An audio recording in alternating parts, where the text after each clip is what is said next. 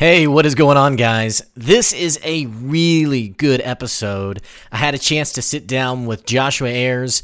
Uh, we took a couple hours and we talked a lot about why big businesses will not make it long term, or at least why the odds are stacked against them.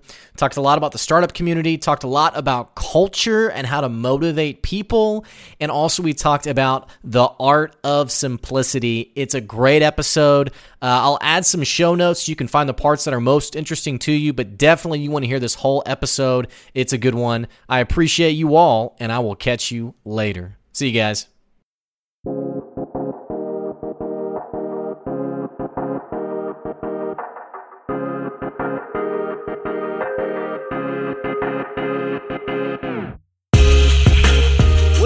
Everybody? This is Blake Benz with the Blake Benz Podcast, and we got another great episode today. I got my man, Joshua Ayers, who's the CEO of Symbiont Product Solutions.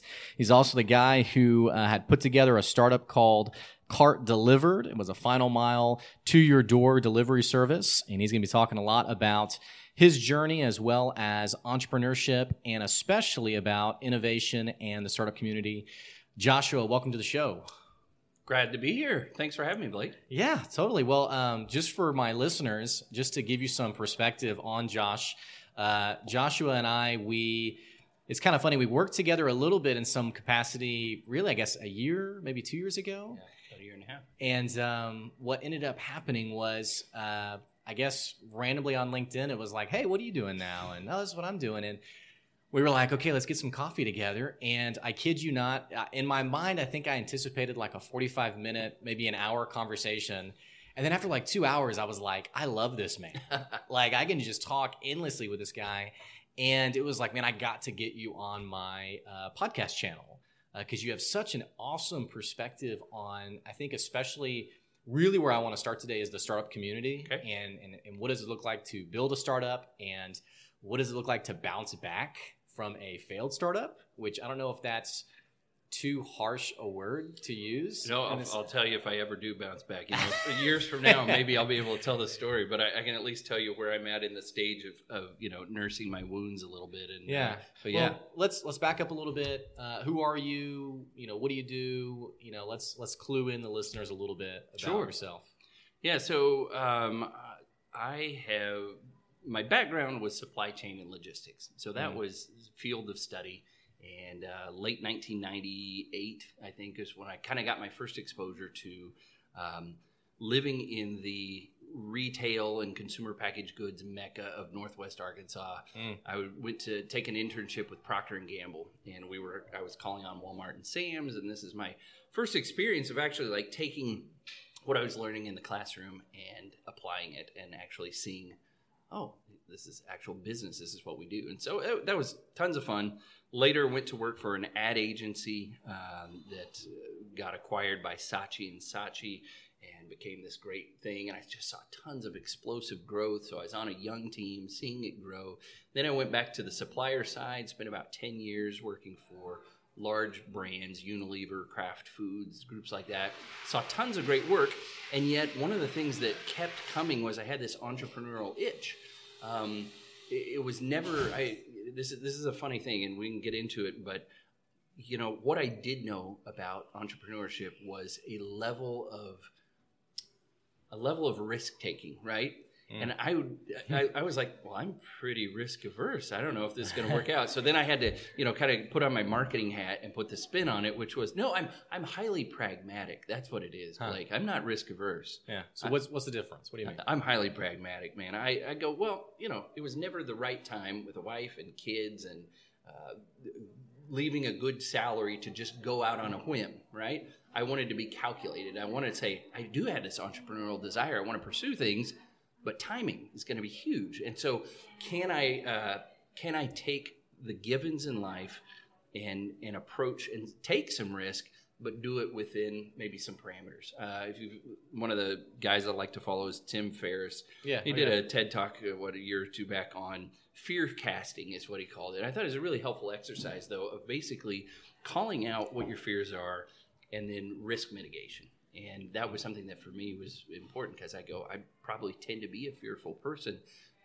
but I also very much wanted to do uh, Mhm. entrepreneur things. And I, I think the thing I probably should have highlighted on was working in these big companies. I saw lots that was working well, right? So I mean, these companies that have built these massive Fortune 100 brands, Mhm. huge, and yet if you and I were starting the company today, no way would we do it like that, Huh. and we wouldn't do meetings like that, and we wouldn't spend all this time in red tape and whatever. And so that was the frustration. As I sat there, and I go, I'm working for these amazing companies with hundred year old brands and and really good people, and yet if if a cluster of us were to go off and start our own thing today, it would look so different. We'd do it very differently.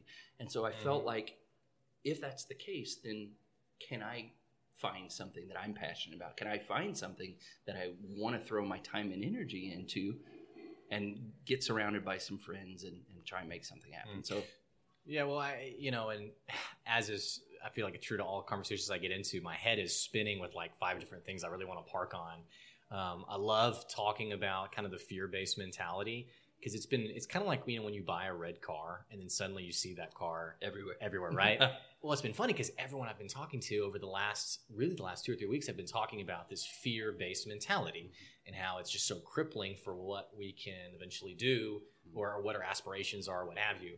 The other thing, the other thing I'm thinking about is being risk averse, and um, it actually kind of pairs in with my third thought that I'm thinking of is you know you talk about how fortunes, and- not to disparage any, there's phenomenal brands Yes, locally to Northwest Arkansas, Absolutely.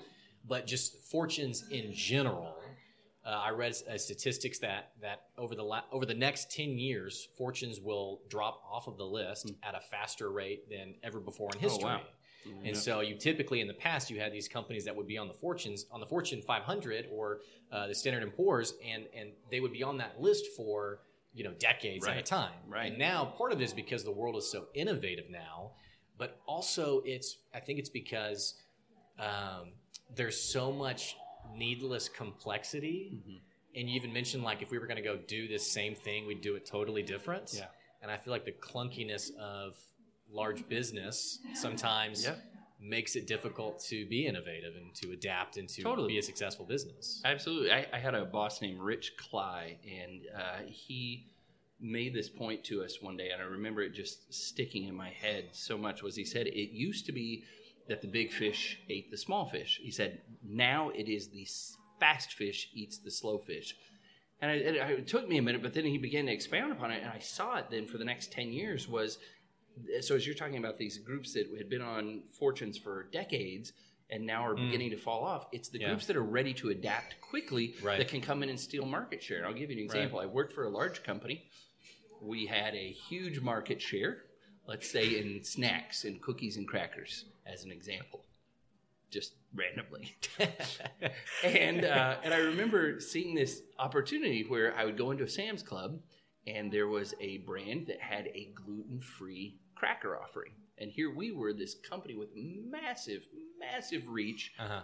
probably you know huge share in the market. We had zero gluten free offerings. Wow. So I'm sitting there talking to one of the sales managers. I go, "Hey, my wife uh, has a gluten intolerance. She's not celiac. She's not, you know, going to Mhm. keel over. But hey, she doesn't even go down your aisle. Mm. You don't have a single offering. Yeah. Can't can't we come up? Surely, like with our manufacturing and hundreds of years, like surely we can come up with some gluten free thing that tastes decent, right? Right. And the thought there is, what would get shut down in these big companies is, uh, you know, we'll we'll introduce this item here, and it'll sell X number of units per store per week. And since the threshold in our category is here, and it'll only sell here, it'll get discontinued after a year, or whatever. Now, that's the mindset of thinking that they would have, and so they'd shoot down ideas, shoot down ideas. And yet, I was sitting there going, somebody's going to come with a gluten-free cracker, cookie, etc. Mhm. The thing about it is, is it may be the 40th bestseller on the list, but it is 100% incremental because right now you capture zero sales from my wife and people with gluten intolerance. Yeah. So even if it's not going to do the volume that an Oreo, a Ritz, a Triscuit, or whatever, it's completely incremental. So go out and do it. And so the companies that are ready to be nimble, ready to respond to trends, ready to respond to consumer research, go, well, shoot, we can enter the market, and they start stealing share, and that's where that fast fish comes in and starts Yeah. stealing share. Well, I, you know, and, and also to the listeners, let me apologize. We're we're recording at uh, one of my favorite spots. Uh, hopefully, they send me a bill for or an invoice for sponsoring them. Uh, we're at Puritan uh, Coffee House over off of, uh, I guess, Uptown, across from the Malco Theater, and so you might hear some ambient noise. Uh, I'm going for that NPR effect. You know, whenever they right. interview, there's always that great ambient sound. Gross. Yeah. Well, so okay, so I love what you're saying. It like I'm I'm just I'm really pinging off it because I was talking to someone the other day and they were like, you know, they said something like, "Well, you know, it's a young man's game," and I was like, okay, that's mildly sexist. So I don't know if you could say that, but I, I started thinking about it and I go, okay, really, it's it's a small businesses game, Mm. meaning it's it's just like you said. Typically, kind of the stereotype of business is that you have there's no way these small businesses can compete with the larger brands but we've seen that especially in the last 10 years it's no longer the case i think uber is the perfect Sure. example came out of nowhere launched three times like the first two just totally flopped so they had to launch three times and now have such an incredible uh, I- think their their valuation is over 100 Oh, it's huge. And it's like this was a no-name company Right. right and so and i think part of this because kind of what you're pointing out you have these companies that are so slow mm-hmm. and not not all large companies, but they're so slow and clunky, and it's hard to make. You know, I don't I don't know what it is. I, like thinking about that meeting, for example, like you're looking at all the products you sell or where you can where you can steal some market share. Right. Is it is it a lack of critical thinking? Is it that their people aren't empowered to make those kind of decisions? Is it is it I can't think long term or mm-hmm. strategically? I mean, I think it's a combination of things. So one thing that I see happening, and this has happened that I saw within the the companies I worked for, but then as a consultant, I really saw when I started visiting a lot of companies, and that's this: you do have silos, right? And for a reason, marketing sits separately from sales, which sits separately from finance, which sits separately from supply chain. I get it, and there's reason and rationale, and everybody has their own goals.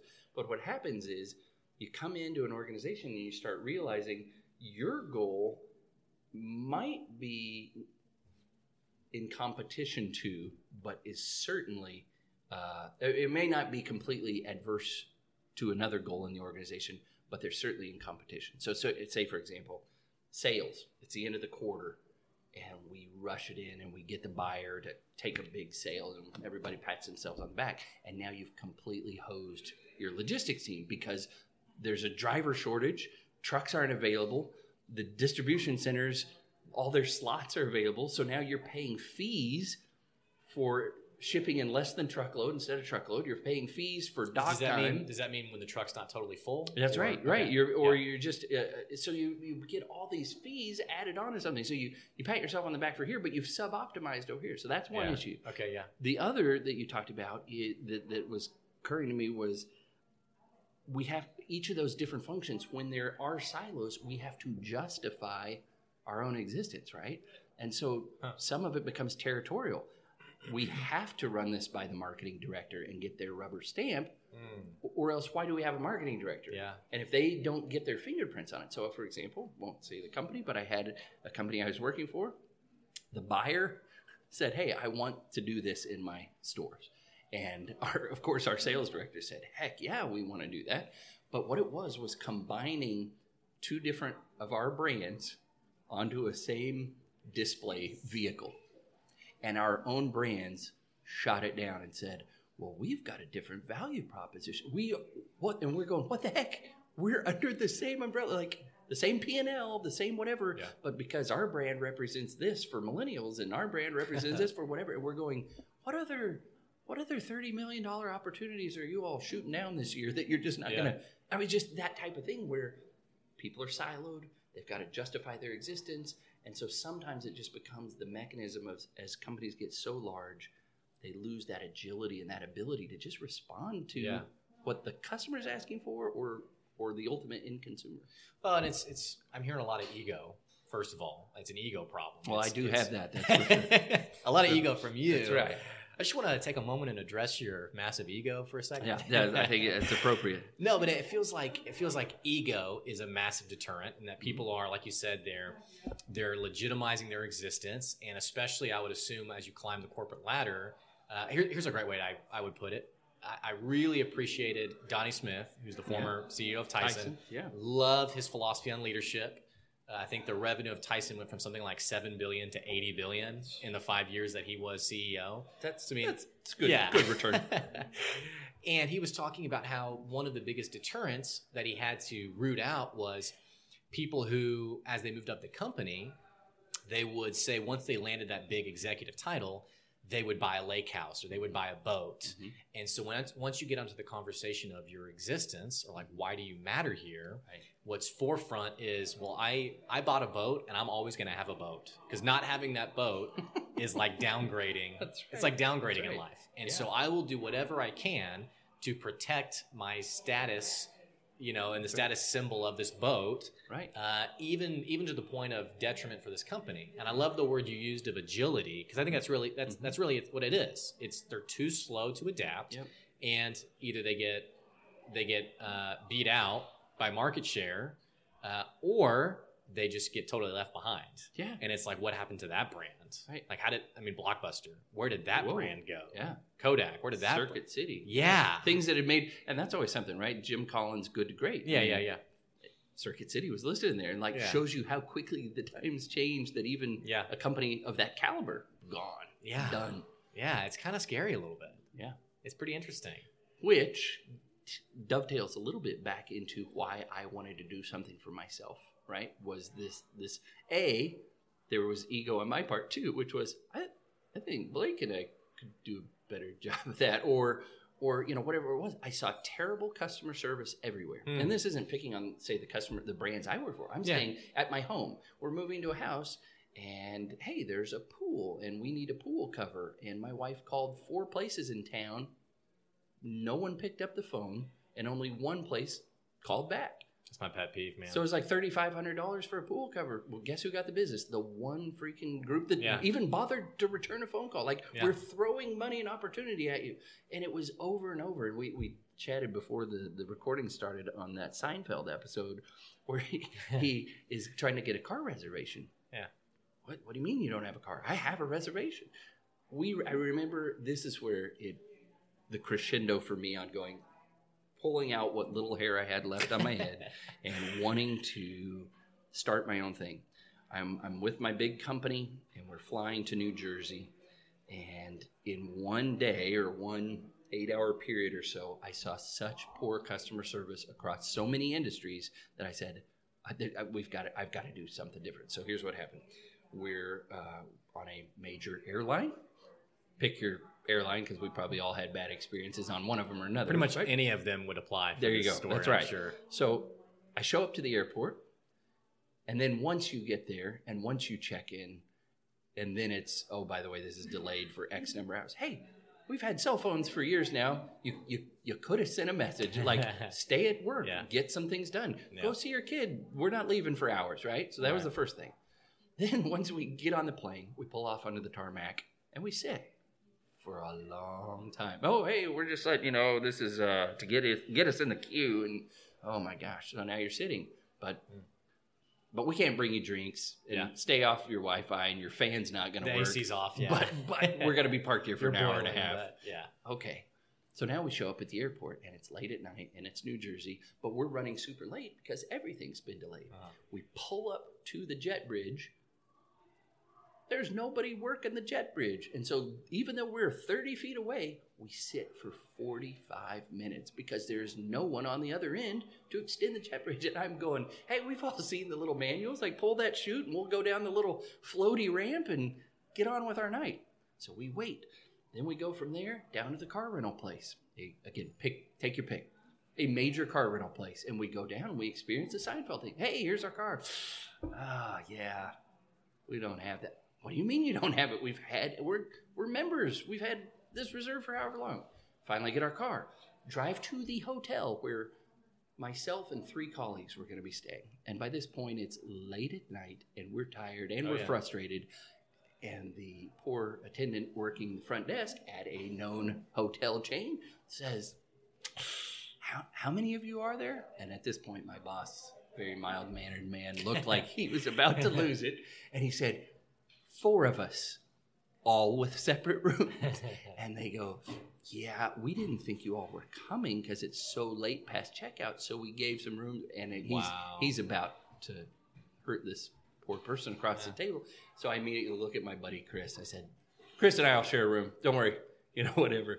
And he's like, Are you sure? Well, yep, yep, we got it. So the moment Chris and I get on the elevator, I look at him and say, Dude, I snore like a freight train. I'm sorry, bro, but I didn't want I didn't want Scott to kill anybody. So, Yeah. Uh, and it was at that moment that I go, great airline or well-known airline, Yeah. well-known car rental, well-known hotel chain, and customer service is abysmal. Surely, Mm. surely people who are willing to put in some work Mm. could do better than this uh, in something. And that was for me one of the final moments of like, I've, I've got to do something on my own, at least try. What's the difference, do you think, between, you know, because I, I think about these big national brands, and I have certain ones that I will never do business with because of one because of one experience, um, and I, you know, it takes everything in me not to just like shame and blame those brands right That's now, but. But literally, my wife and I know there's certain brands. It's like, hey, you want to go to this place? And I'm like, oh, I don't do business there, and I, I stick to it. Yeah. And I think I've, I've thought it through, and I wonder, you know, what what's the, the differentiator between a Chick Fil A Mhm. and a Fill in the blank. yeah, yeah, because it's because they're both ma- massive brands, right? I mean, Southwest Airlines that's a massive brand Sure. compared to any other Any one. other. And so I, I, you know, Kansas has QuikTrip, uh, Texas has Buc-ee's. I mean, you have these these brands that are just as large, Right. and yet it's it's like there's this massive gap, and I can't figure out. I mean, we could we could broad brush it and say, oh, it's leadership, but like, but what is it though? I mean, what do you think? So I think some of it is culture and the ability to replicate it, right? So did you ever see the the founder with uh, Michael Keaton a few years ago? Basically, it was the story of the McDonald's franchise, and I had maybe heard a little bit about it, but I really didn't know the story. So Michael Keaton is this guy, and he's selling milkshake machines and peddling things around, just eking out a sales thing. And he goes and visits this group called McDonald's, who he calls up trying to sell him a single milkshake machine. And they're like, we'll take eight of them, or, you know, something like that. He's like, what the heck? I got to go see this operation. So he goes out to California. I think it's near the San Bernardino area, but I'm not sure Yeah, okay. where it started. Anyway, finds these two brothers who have this machine of a, of a group. They're, it's not that their their burgers are good, their fries are good, their shakes are good, but it wasn't life changing. But but they they just ran and they had customers out the door. And he said, "Oh my gosh." So when he talks to them, hey, why don't you franchise? Why don't you do this? They're basically their response was, we realize we cannot replicate us. We tried once, we hired somebody, everything went to pot. Like it, they didn't carry the ethos with them, right? And so I think in the same way, Chick Fil A, you know, if you hear about it, their their uh, uh, fees. I mean, it's something like seven to ten grand for a franchise fee, like incredibly low. But you've got a seven-year wait list, Right. and the vetting process to say, Right. is this person going to toe the line on what we want the Chick fil A brand to be? And if they are, we'll make it a super low barrier to entry, seven to 10 grand. But you are absolutely going to carry this torch the way we ask. And so I think, I think that's a big part of it is how fast can you replicate? I remember Walmart years ago had all the capital in the world. They were opening uh, 500 stores a year. I mean, just crazy growth. But their, their leadership was telling the market our biggest constraint right now is people. Hmm. We have the capital to open up a 200,000 square foot place all the time. Can we train up leaders who you can entrust a 200,000 square foot facility to? Well, that that is a harder constraint. And can you propagate that culture and carry that on? So it, that's at least part of what I look at as I go, man, that has got to be a part of it is replicating culture and the time it takes to develop leaders who will buy in and really live that out. Well, it's kind of a funny conversation to me because I, I think maybe the stereotype a decade ago was like all of this culture stuff is fluffy stuff. It's like feel good stuff. But now you see people like Gary Vee who Yeah. are, who's just so all in on the concept, which I love because I, I totally agree with it. I'm Yeah. like, yeah, totally. Because you see, and I, I put out an article on LinkedIn the other day that talked about, you know, you you can have you can spend hours, days, weeks, months on any kind of external strategy. Hmm. But if you're not developing your people internally, if you're not actually investing in those people, it doesn't matter. Yeah. You know, I mean, it doesn't. And that's I think that's one of the things that people love about Chick Fil A is you go into a store, you're greeted with a smile, Right. you're greeted with, and it's consistently this this sort of standard of I know how I'm going to be treated here by the people who. Um, it's kind of like you, I noticed, and it's funny how they kind of innovate the fast food model because you know you had the drive-through, and then you go to Chick Fil A and you start noticing that people are they're coming to your, your Oh car gosh. door, Yes. and it's almost like you know personal space. It's like whoa, hey, you're at my window. That's right. But even like in the rain, even in the cold, Yes. you know. And so I always, you know, because I would do a lot in culture, I, I kind of want to see peek behind the curtain. And so we'll be pulling, my wife and I will be pulling through the drive-through, and I'll say, I'll say something just to see what they say. I'll be Sure. like, man, it, it's such a bum you got to be out here, man.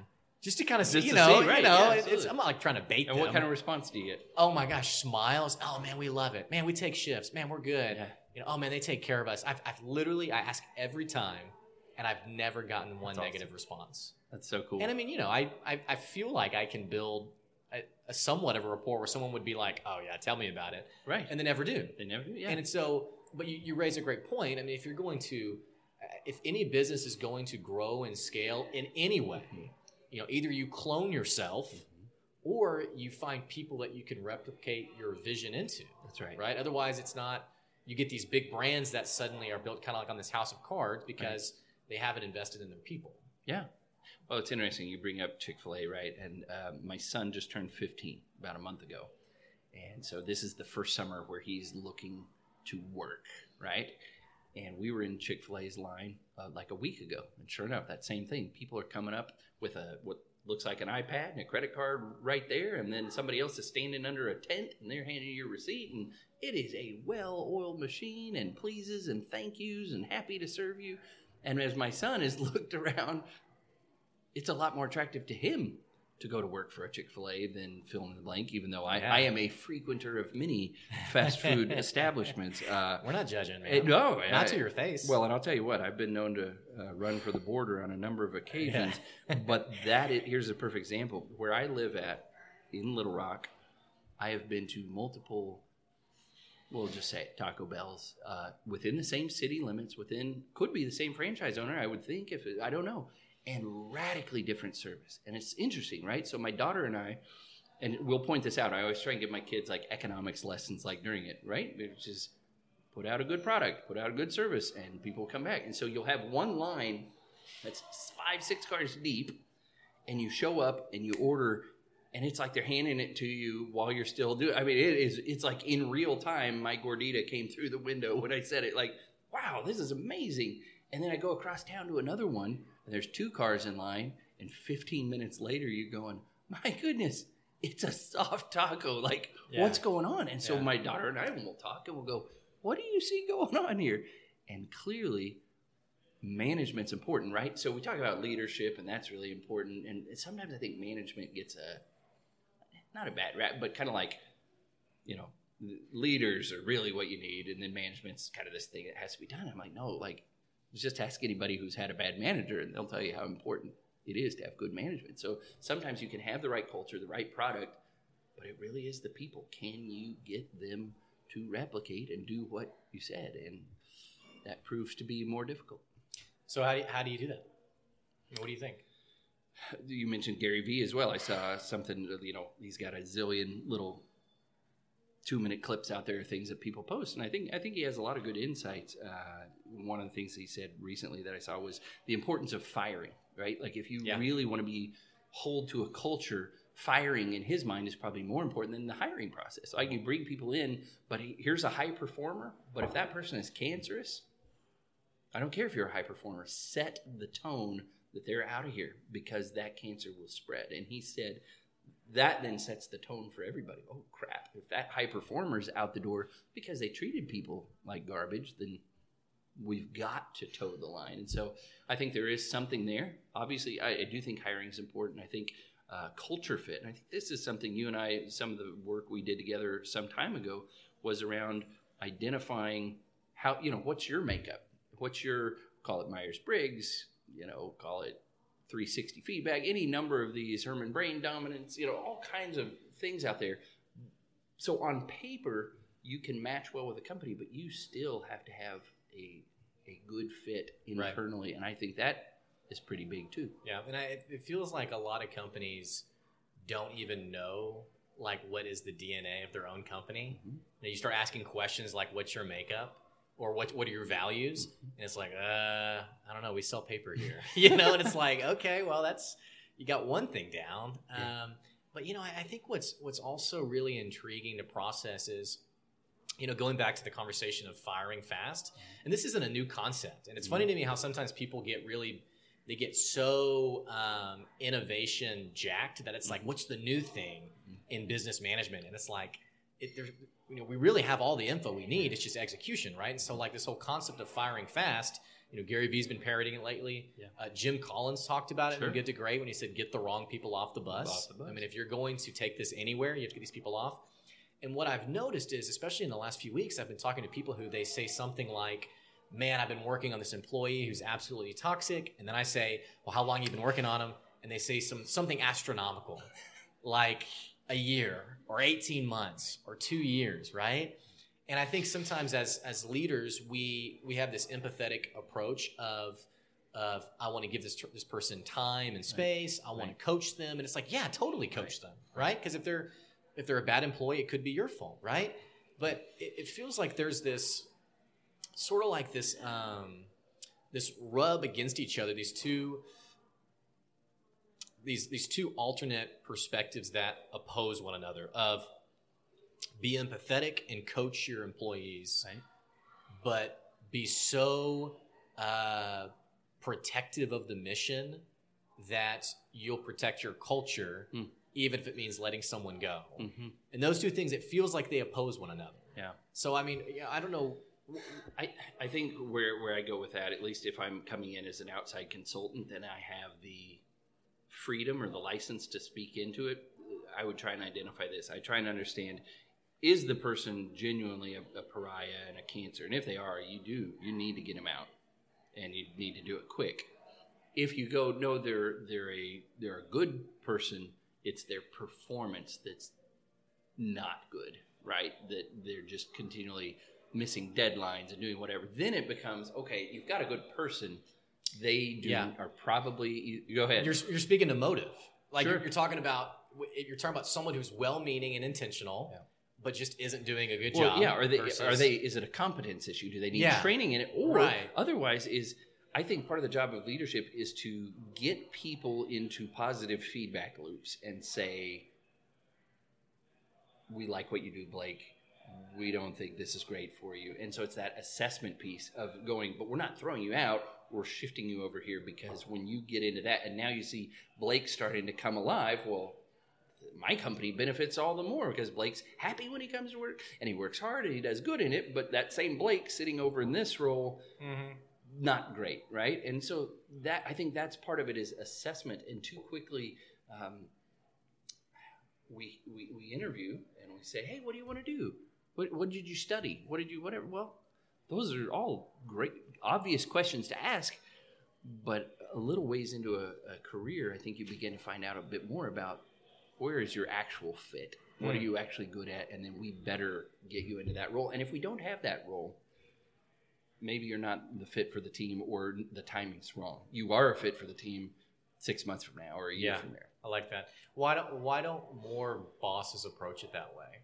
Because it feels like sometimes it's kind of like you leave someone to their own devices mm-hmm. and they're not productive mm-hmm. and they you know let's assume they're well meaning and so they're sure. they're spinning their wheels they're trying to be that person and you know 18 months go by and they get let go and it's kind of this blinding mm-hmm. man I've done so much and they, it's hard to see that they haven't been productive in the way that their boss wanted. Yeah.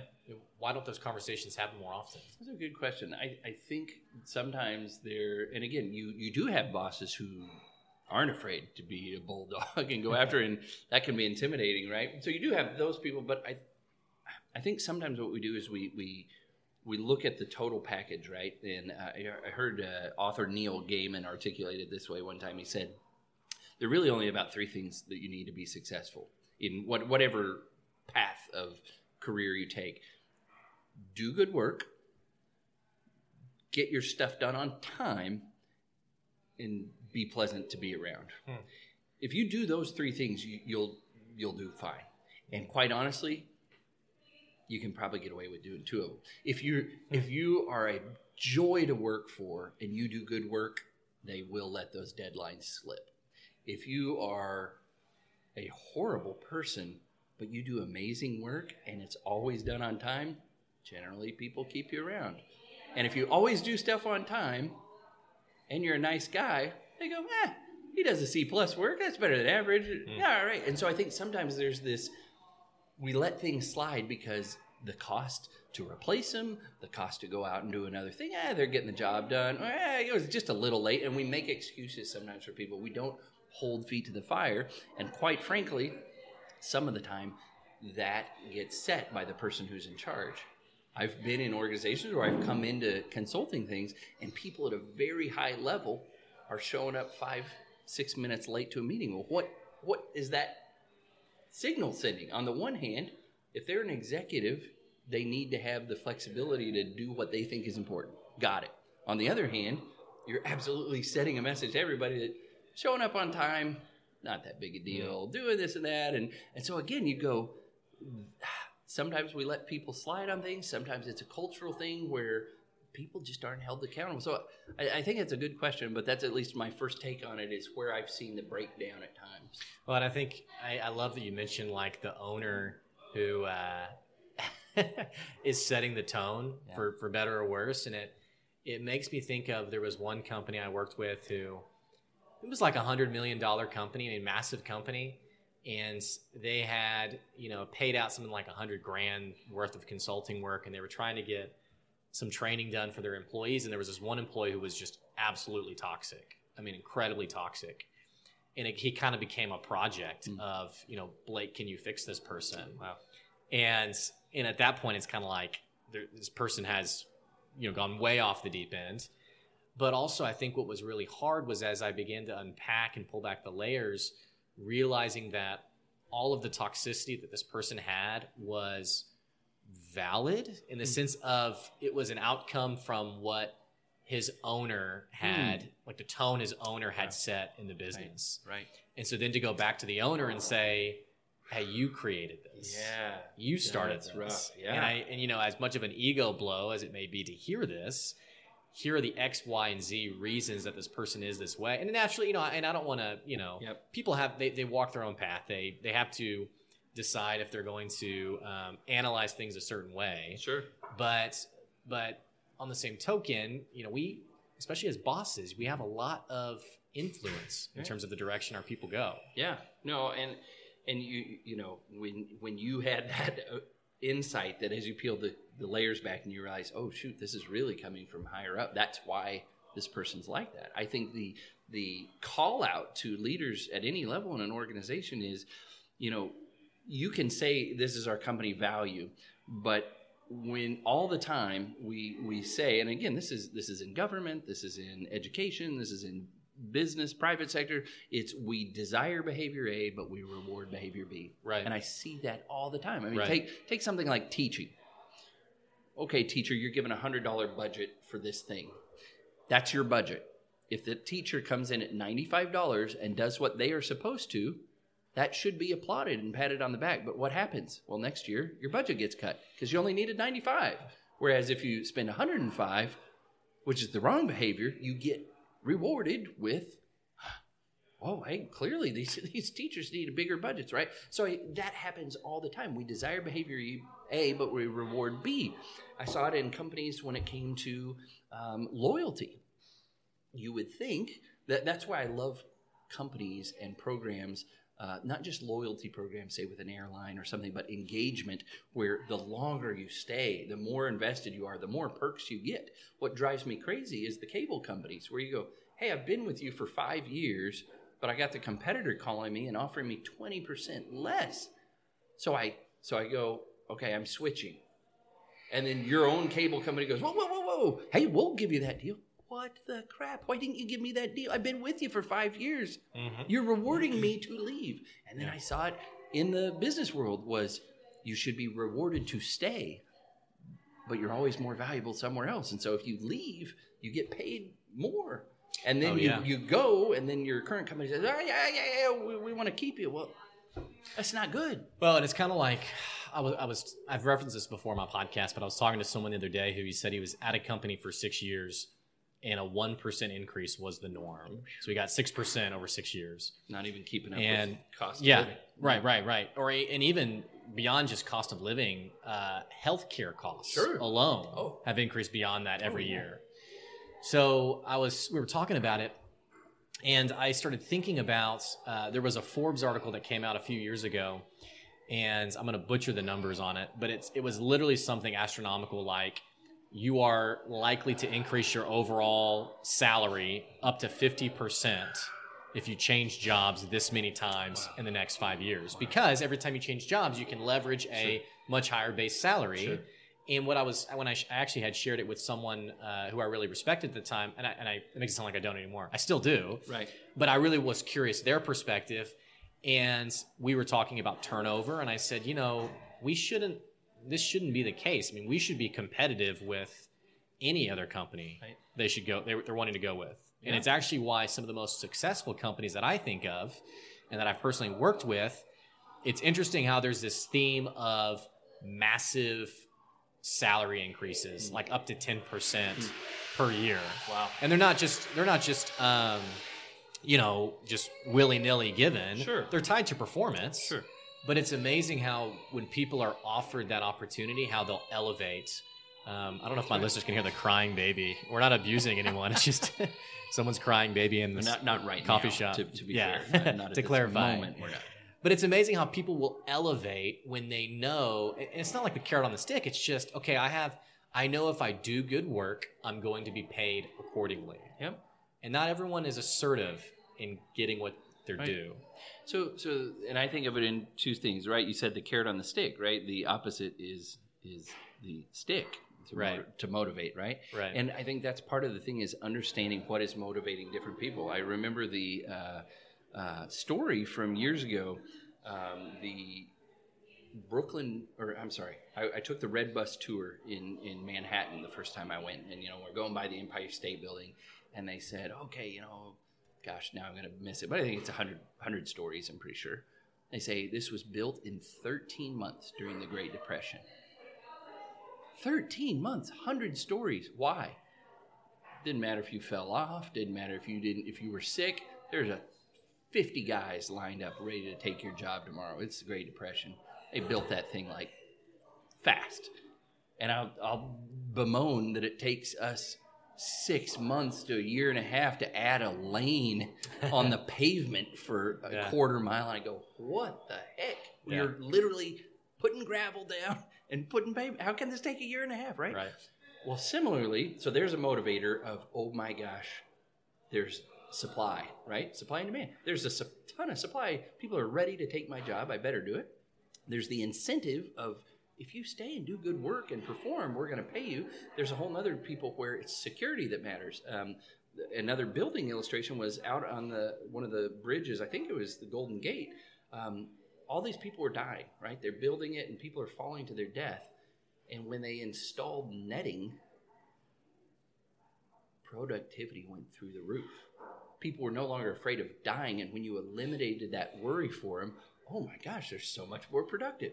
And so I think that's part of it is trying to identify in your culture, especially when you're young in your startup, is knowing individually Blake, Sarah, Jane, Todd, what are you motivated by? Because it's going to be very different for people based on their state of life.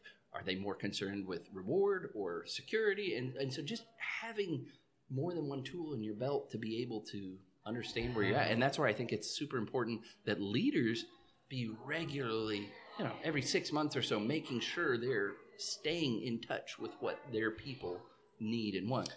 Well, that, that word in touch, I think, is really powerful because it feels like, and it doesn't just feel this way. I know there's a lot of great data behind this.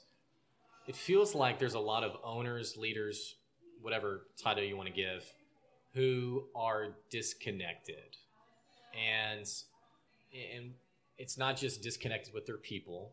I remember my old company. There was this awesome graph on, uh, you know, one to ten rate how things are here Yeah. and the owners, you know, did eight, nines, and tens, and the, the frontline people are doing one, twos, and threes, and so you have this gap, and it's like, what? Right. but also not even that, but even like on a um, like a product standpoint. And I've I've always loved uh, the story of Kodak. Of they literally had the digital technology developed, Mhm. And the owners or the executive staff said.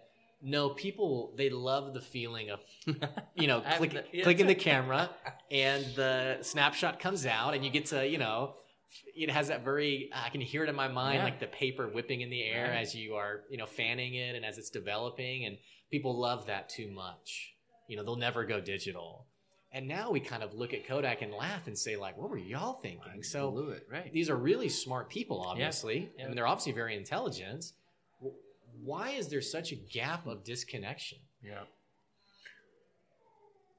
That's a good question. The the thing that comes to my mind, at least, especially when you talked about the leaders in a company rating at eight, nines, tens, and the frontline people are the ones, twos, threes. Part of that, say what you will for Maslow's hierarchy of needs, but I do think there is something there, which is once you've gone further up the ladder and getting closer to self actualization, there really is something to going. Well, yeah, you're a leader. You have people working for you. You don't have people breathing down your neck as much. You're making X amount of salary. Yeah. If you do have a dental appointment and you want to go to it or your kid's soccer game, no one's going to give you flack for it like you go. Whereas down the line, I got to get to my kid's game. Well, you really need to get this report done. And there becomes this. So I think that's part of it is the higher up people are going, they are getting more self actualized. They are getting more things. And, you know, life's. Life's good. This is what I want. Yeah, and, and just for the listeners, if you're not familiar with, I love that you reference this Maslow's hierarchy of needs. You need to look it up. It's a pyramid, and basically the concept behind it is to to to go up the pyramid, which at the very top is self actualization. I mean, you're you're living out your calling. You're you're uh, being autonomous. You're you're living a fulfilled life, basically. To get to that point, you have to meet the levels that are below that. And the very first level is uh, physical Basic needs. yeah, it's, it's exactly. It's you know, do I have food? Do I have shelter? Am I physically safe? And am I emotionally safe? And it makes me think of. Uh, I love how we have all these companies. It's like we can't say the name of that company. Yeah, that's right. But it makes me think of one company that was a a truck service, and the driver, the I guess the seat had rotted out in the hmm. driver's seat, hmm. so they had pulled the seat out, didn't replace it, and they put a fold out chair No. like an actual fold out chair. and the driver was expected to sit in this fold out chair and drive drive the truck. And it's and so it's like how do you expect this person to operate on this insane 110% level of that's my best most engaged employee when they don't even have their basic, basic needs. needs, Matt. That's right. You know, I don't I'm not allowed to go to my kid's soccer game or Yeah. you know all these things that we need to hit that level. Right. There, there's a, a Chinese proverb, and so saying it in English is probably butchering it, but I, I don't speak Mandarin, so I'm just going to go with the English, which is basically no food, one problem. Lots of food, many problems, right? When when sustenance when sustenance living and that basic level on Maslow's hierarchy, your basic needs. When you don't have food, you only have one problem in the whole world, and that is to find food and survive tonight. And life is hard, but it's super clear. Mm. When you have an abundance of food and options and all kinds of things, yeah, it's like you heard about. I, I think it was even Obama had uh, basically two jackets, two ties, two color shirt. Like he just said, "Gosh, this guy's got the weight of the world on him. I'm not gonna sweat over what I'm gonna wear today. Like I'm gonna pick a couple of things and." Make it work, right? And, but when we are inundated with options and choices, and where do you want to eat, and how much do you want to spend, and how much time you got, and blah blah blah blah, many problems, and we Mm. get inundated with this. And uh, anyway, so I, I find that's really interesting too. Is that life can be so much more clear uh, the lower down, but that doesn't mean it's it's easy. But choices become simpler. Well, and I'm, I'm a big fan of simplicity. I was actually just earlier today. I was meeting with a guy who he does he handles the F, the Amazon uh, fulfillment by Amazon service with his company, Okay. And he's he took it from zero dollars. They are over. They, they just hit two million dollars. So this guy is good at it. Yeah, He's been in the field grown. for about ten years, and we were just having coffee. And I said, you know, what's what's the secret? And he said, honestly, just simplicity. Hmm. He said people make it so complicated. And if you can boil things down to, it actually makes me think of going back to Donnie Smith. He talks about you know one of the biggest shifts in the company was you know, you have this massive Fortune 500 company, and they have they have more data than you know what to do with. Sure. I mean, they have they have data on data on data. Yeah. You have data about the data, Yeah. right?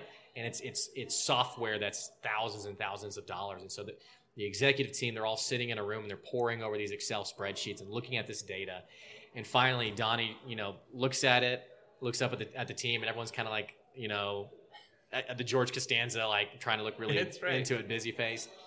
And he kind of just throws it on the ground and says, Does anyone understand any of this? And everyone's kind of like, No, we don't get any of this. And he's like, Let's get back to like the simple basics of how we do business. And he talks about that being a, a major step for how they pivoted. Because Tyson actually at one point was, as he describes it, 21 days from bankruptcy. Wow. Yeah. Before he took on the CEO role, 21 days from bankruptcy. Sheesh. Back in, uh, after the crash uh, in 2009, around that time. Wow. 21 days away. And one of the big pivots was we have to get back to simplicity. Sheesh. That is that is very good, and, and I I like companies like Chipotle where yes they did food well, but one of the things that I think was a key to some of their success was a simple menu, right? Hmm. Like you don't have a zillion things. You go, you want it in a shell, on lettuce, or in a wrap. Yeah. You want pork or chicken or beef, right? Like it's pretty pretty simple. There weren't a zillion things, and therefore, okay, I know what I'm getting, and and I, we keep it clean. So now you've got less variability in in your food supply. You've got less variability in terms of you know just making things simple. And people have built some really good business models Well- off doing a few things really well. Yeah, and it's funny how I've I've binged on too many hours of Gordon Ramsay on Kitchen Yeah, Nightmares yeah, on YouTube. Yeah. And it's I, I just love the episodes where he goes in and he's sitting in the restaurant that's failing and they have like a 10 page menu with like 150 items and he's like, What is wrong with you people? But you know, even Chipotle, even with all their simplicity, their their culture broke down. Yeah. I mean they had the massive uh I almost said Ebola. That's not right. Salmonella poisoning Salmonella. back in- yeah, Not not once, but twice. Yeah. And so again, it goes back to you know you have to have the right people that you invest in. Mhm. Otherwise, even the most simplistic, perfect business model is going to break down. Yeah. Yeah. So let's let's do this. I want to I want to pivot a little bit. Sure. I, I we're talking a lot about business.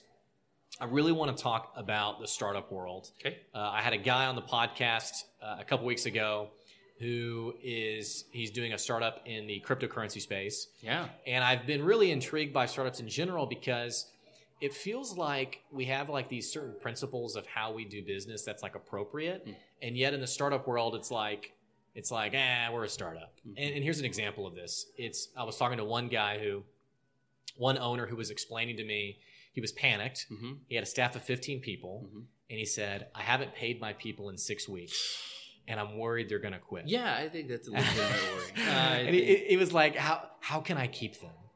And I was like, "What are you doing, man?" paying them? Yeah, you know, it's like good, good it's a good. Yeah, hey, you're crazy. I don't know where you're coming from. You know, and I but I I see themes like that a lot, and it's it's kind of like it's like the, the the seven deadly sins of startups, Mhm. and it's it's almost like we're in a separate category. So we're going to fly by the seat of our pants in terms of things that are acceptable, just for like pure business sense. Mhm. Uh, wh- what's your take on that? I, I think sometimes there's a, a nugget of truth or a learning that comes from that, and so you have uh, things like that that that become a little, I don't know, cliquish and cool and whatever. But is it good business sense? I, I I'm inclined to stick to what we know works and is proven, right? So uh, I don't want to, you know, fail fast. Well, doing the fast part, I agree with. Fail's not great though, right? But I get I get the mentality behind that is if you're gonna fail, like learn it quickly. Don't take six months to do an A/B testing. Like do that A/B testing in four weeks and move Yeah. on. Um, Or two years for an MVP? that's right. Or Yeah. or an, a an item being introduced to a store, they'll do a test to do a test. Like, oh well, we'll do these 50 stores in order to see if you get a 600 store tested.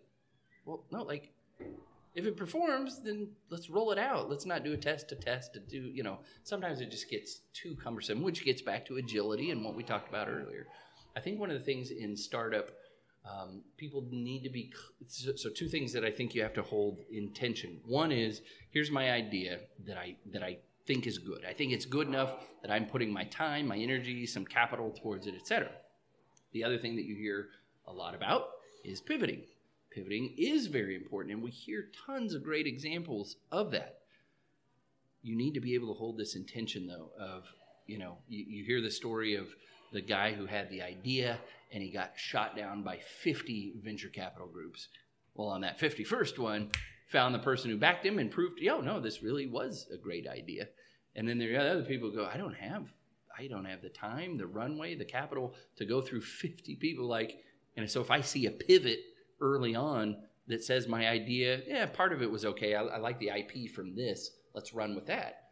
Okay, so how do you remain agile? How do you remain nimble? I think part of it is be committed to your idea that that brought you to the game and gave you the passion to stick your neck out, but don't be so committed to it that you're just holding on and not willing to hear what the market is telling you. Markets are very good at telling you if they're interested in your product or not or your service. Yeah, and it's it's it's. I love what you just said because it's it's almost like we make it too hard, and and I I don't want to oversimplify it, but it's kind of like I was talking to a guy uh, who reached out to me the other day and he said, "Hey, I want some advice on is this a good uh, is this a good product idea?" And he basically he ended the question with, "Would you buy this?" And I said, "Well, am I am I your target market?" He's like, "Well, no." I go, "So I go, so it doesn't matter if I would buy it." He's like, "Yeah, yeah, but I want to know if it's a good idea." And I was like, "It doesn't it doesn't matter what I think." You know, it's Yeah. it's you have to actually ask the people who you would want to actually buy your product That's right. right? But we right. overcomplicate it sometimes. It feels like. Yeah, when I was running this uh, pilot program a number of years back on this last mile delivery, we pretty quickly validated a couple things that, that again gave me a lot of hope, which was uh, I, I actually won a couple of pitch contests. One of the pitch contests I won was kind of the, the People's Choice Award, if you will, whereas there's judges, but it was the people voted instead of all the ideas we heard tonight. It resonated with more people, right? What And year is this, by the way? Uh, this is 14, 15 Cool. time frame. Yeah.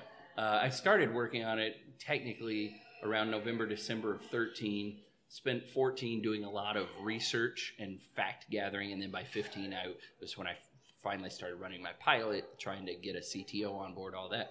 But but when I won the second pitch contest, it was the judges, uh, like actual business people who have run businesses and go, no, that that's solid. There's like, I something got there." something here. right? So Yeah. go, the Okay. people want it, Yeah. and actual business people go, oh, no, you're onto something. And so I had this tremendous shot in the arm, but when we ran the pilot test, we very quickly saw where some of our pain points were. We, we saw where that friction was in a good customer experience.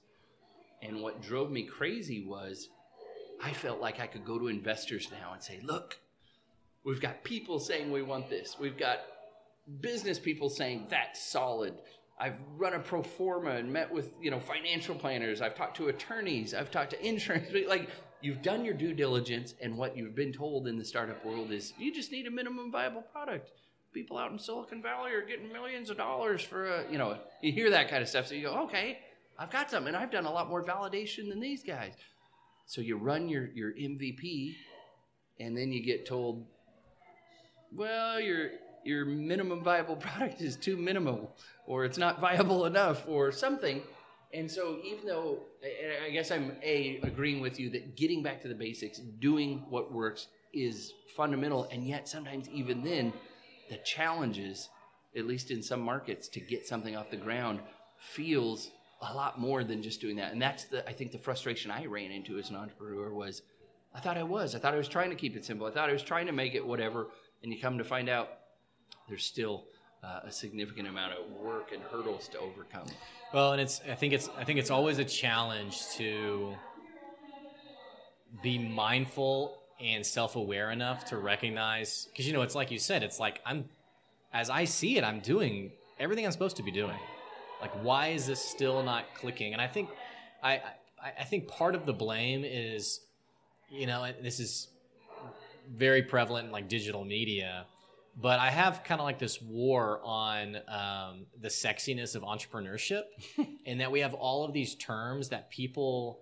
It's like we word vomit it like back to each other, and it's like, yeah, just get your MVP going, Right. or or you know the one that I'm really and you know as much as I like Gary Vee, he's the biggest he's the biggest problem in this area of what I call hustle culture. Right. You know, you just got to hustle. You know, you just got to be hustling, and it's it's it's it, it- people are using this terminology without even really knowing what it means. Yeah. And I think it's a detriment to the entrepreneurship and startup world where it's like, you know, whenever we talk about execution of these ideas, it is much harder and much more complicated than we realize. Yes, uh, I've got a friend and somebody I look to for, for advice and counsel. I'm thinking a guy named Henry Ho, and Henry had told me when I was beginning to go down this path, as well as he's reiterated other times. He says, "Everything always takes longer than you think. It's going to be more expensive than you think. That's right. and Yep. so and so on. But again, oh well, shoot, I ought to be able to." They ought to be able to code this in no time. Yeah. we ought to be able to run that test in no time. And, uh, always takes longer Mhm. always more expensive than you think, et cetera. And Yeah. just okay, can I can I Well, and it feels like this is like the small silver lining I have for myself in that you know you you know the odds are stacked against you, and some ridiculous number of businesses are going to fail, right? not just in the first year, but especially by the five year Sure. mark, and especially by the ten year mark. And so part of that, you know, the way I can internalize that is like, well, yikes, I'm screwed. Right. Uh, or it can be okay. I there's a lot of people out there who the way they operate is not grounded in reality, Mm. and it, it almost inflates that number. And a good example Mm. of this would be like I talked to a guy who said, "I have this really great business idea," and I said, "Well, what is it?" And he says, "It's Facebook but better."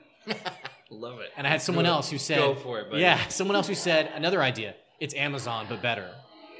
And I, Ship has sailed. you friend. know and it's Yeah. like it's like you're totally not rooted in reality and actually i was working with some people this morning and it was basically a, a startup uh, pitch competition is what it was. And the common thread and- they had worked out their business model they had worked out their cost they knew down to the dollar this is how much it's going to cost. But the the one qualifier of now how will you pay for this?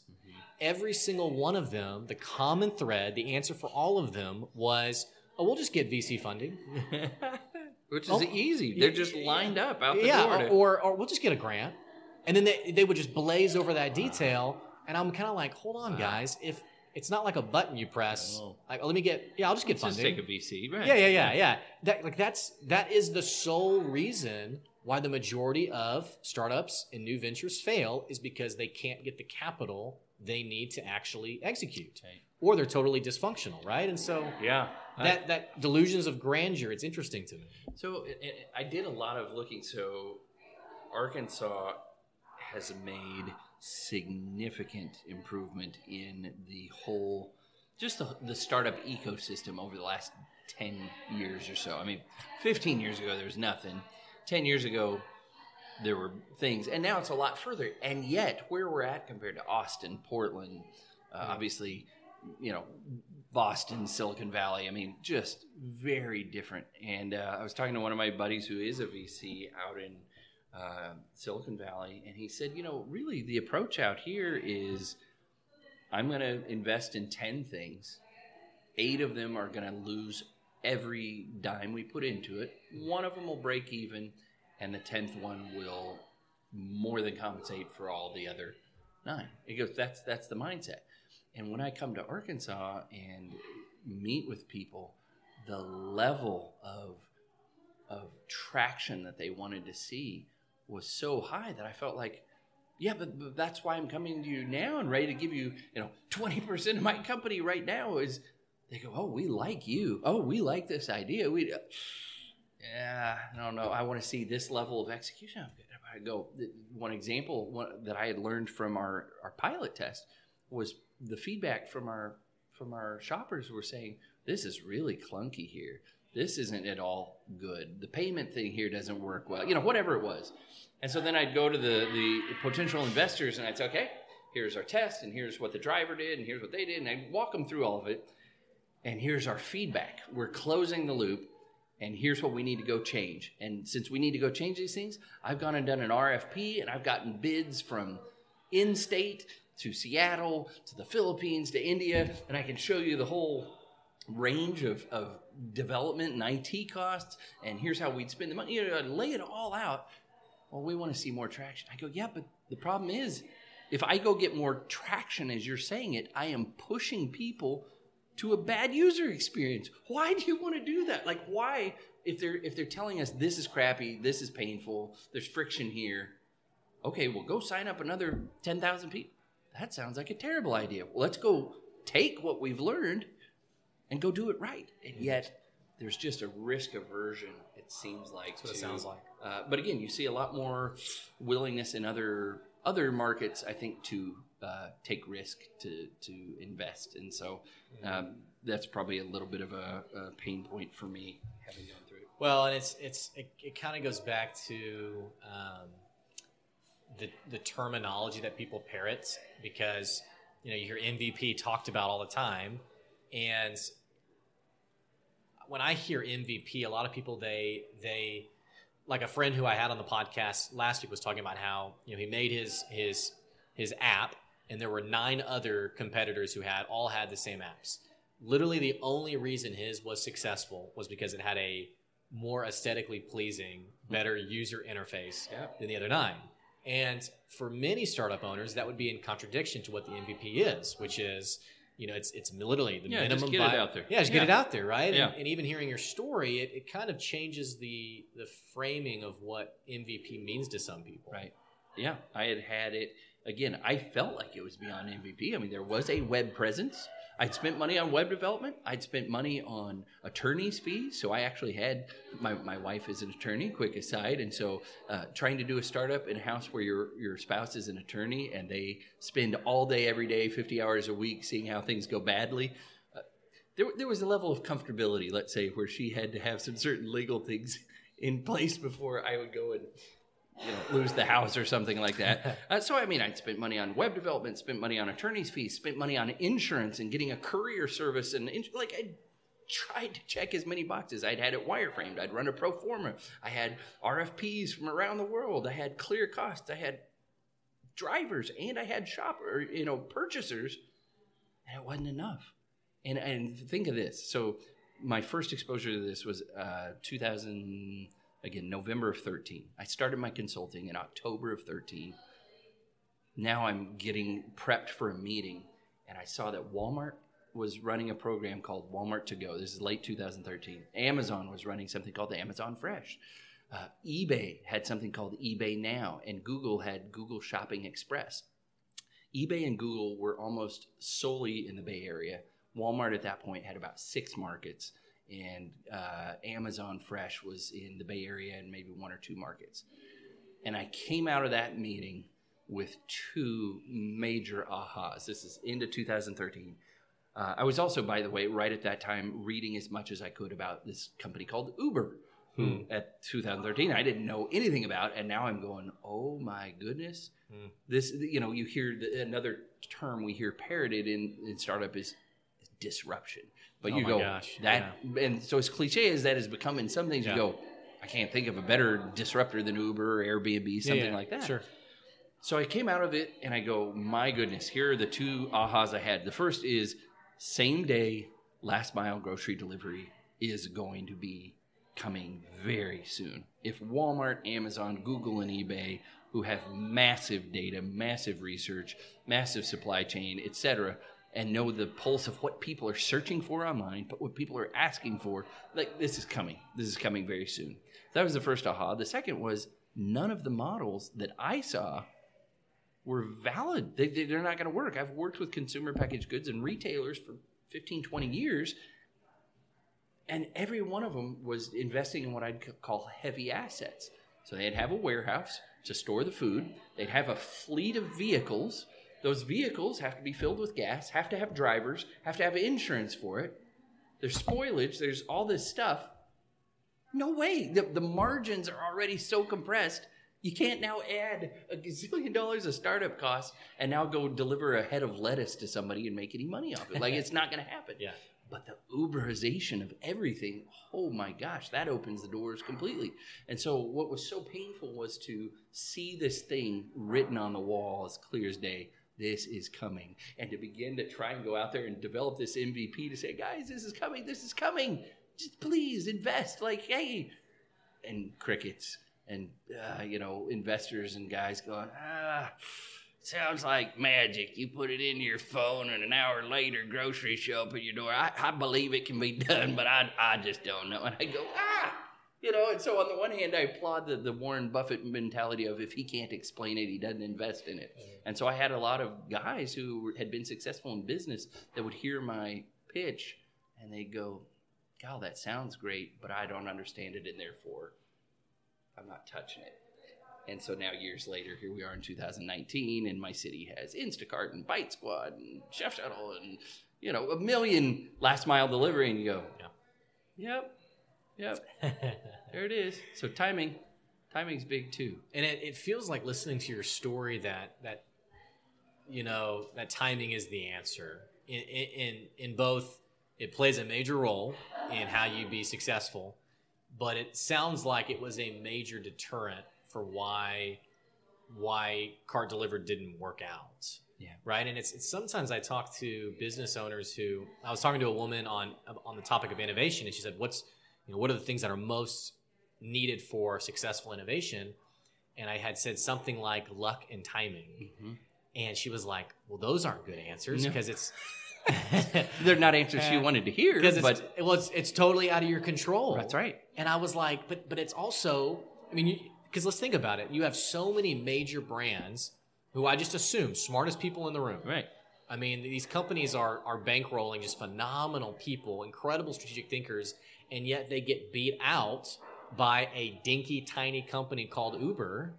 How does that happen? And I, I think it's it's kind of what you mentioned. You you have this idea that was five six years ago, and then literally just in the last it feels like the last two years is when these things have really exploded Sure. in growth. Yeah, I, I think timing is massive. There's a uh, there's a TED talk by gosh, it's Bill is his first name. I wish I I don't know if it's Grossman. I can't remember. Do a TED search for TED talk Bill and timing.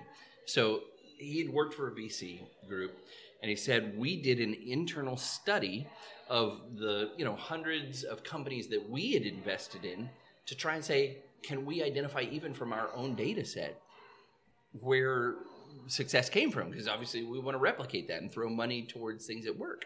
He said, I used to think, or we used to think, that the idea was it. If you have the idea, it's going to find its way to the market. Then we realized eh, that's a part, but it's not it. Then we thought it was access to capital, which you and I talked about a little bit, which is huge. And yet, Yeah. there were he had numbers of things within their own portfolio where you go, we had a great idea, and we were well funded, and still failed. So then it became, oh, it's it's the it's the go to market approach. You have the the good idea, you got the funding, but you can mess up if you don't have a good go to market strategy. If you don't, you know, do this well and the you know the execution on it, then that's going to fall. And then they had a, a list of companies that met all those criteria and still failed. Okay. Oh, well, then it became no, it's the team. That's it. It's the team. You got the idea, you got the funding, you got the right strategy, but if you don't have the team to execute it and the right people in place, back to the, the Jim Collins, get the right people on the bus and the wrong ones off. Anyway, long and short, the fifth factor that they found to be bigger than all of them was timing. And he gave example after example, not just of their companies, but things like like YouTube. He gave an example of how there were predecessors to YouTube, but there was a codecs issue in just how Browsers. browsers worked and this and that, Yeah. and others had launched, but there was such delay, there wasn't clarity, there was latency, and then once the codecs issue got solved by a different company solving a different thing, and this YouTube group launched, boom, took fire. They didn't. They weren't first with the idea. They weren't better funded than the other groups. They weren't all that, but the timing. And so that, for me at least, as I look at it, as I go, yeah. So now I see ton of groups doing it, I, and and there's something that is both extremely validating and go hey honey i was i was right. See it was a good idea. And at the same time incredibly painful to be like gosh should i have just buckled down and Yeah. gutted it out for another year? That again did i you know the story of the guy who went to 50 vcs and the 51st one funded like did i stop too early? Did i do this? And just was the public not ready for it? You know whatever it is. And i just go man uh, timing is massive So here's what I'm hearing is uh, Starting a business is hard. turns out, turns out. So, so if we can, if we can park there for a second, you know, what when was the moment that you said, um, "No, I, I think I'm done. I think I'm done, and I think I want to do something else." And, yeah, yeah, You know, and I feel like I've had those moments for my own business of like, Sure. of you know, you have a down day, or you have a meeting that didn't go the way you wanted it to, right. or maybe you have a client who you thought it was going to go one way and it went a totally different way. And it's like, yeah, I think I'm done, but you're not really done. You're kind of just down on yourself. But, Right. But then there's a moment that happens where it's like, no, I, I think I really am done. Yeah. What, what, what was that moment for you? I had about three. I had a, that, that were progressively, you know, you can hear uh, the, the hammer hit the nail, hit the nail, and then you know close that coffin shut. Right. So the first was um, so uh, my, our third child was born in October of 2014. So keep in mind at this point, I started my consulting in October of 13, and now a month later, I start working on Cart Delivered as well. Yep. So I'm doing a startup in terms of putting myself out there as a consultant. That's paying bills, and now I'm trying to do this quasi startup on the side. Then by a year later, our third child is born. okay, and that's busy. And now 2015, when I'm actually rolling out the pilot and doing all that, I'm busier. I've got a third kid. My wife's working full time. I'm working full time. We're, we're, we're busy. I've now taken in less consulting work because I'm trying to also stand up this startup. So financially, I'm under more duress. And then I'm spending money on web development, on attorney's fees, on insurance. So I'm expending money. I'm taking in less business of my own. I've got a newborn at home who's not sleeping through the night, plus my other two kids that are busy. And then you start getting punched in the face by life. So for me, it was uh, April, May. I tore my MCL playing in a volleyball tournament. And so now it's, ooh, well, I wasn't planning on paying for that x ray and then paying for that MRI and then months of uh, rehab. Okay, so I wasn't planning on that. And then, oh, doctor bills for the, the newborn that were higher than expected. And then August of 2015, we had three air conditioning units go out in a 10 day period. It was like, all right, your car AC's out. There's 500 bucks. All right, your rental property had a thing. Okay, and then now your big ones at home. So, you know, 10 grand later on that, and you're sitting in the heat and swaller of a Little Rock summer in August, and you're out of money, and you've spent your stuff on this, and the VCs aren't yet sold on it, and your wife looks at you, and you haven't taken on more funding, and you've got a less than one year old, and it's like, so I need to do some things to bring in some income right now, right? So I hadn't yet killed it, but boy, those were two big nails. So I get back to consulting. It takes me about six weeks to double down on consulting, and now I'm back up to 40 hours a week of committed work. I've got money coming in. So in my mind, all I've done is set it on the back burner. It's still on simmer. All it's going to be is wait till I get that right meeting with the right group, and it's going to hit. And I work those committed hours from call it November of 15 through early 16. Again, everything's still in place. All the legals paid for, the this, the that. I've got a CTO ready to come on board if we get funding.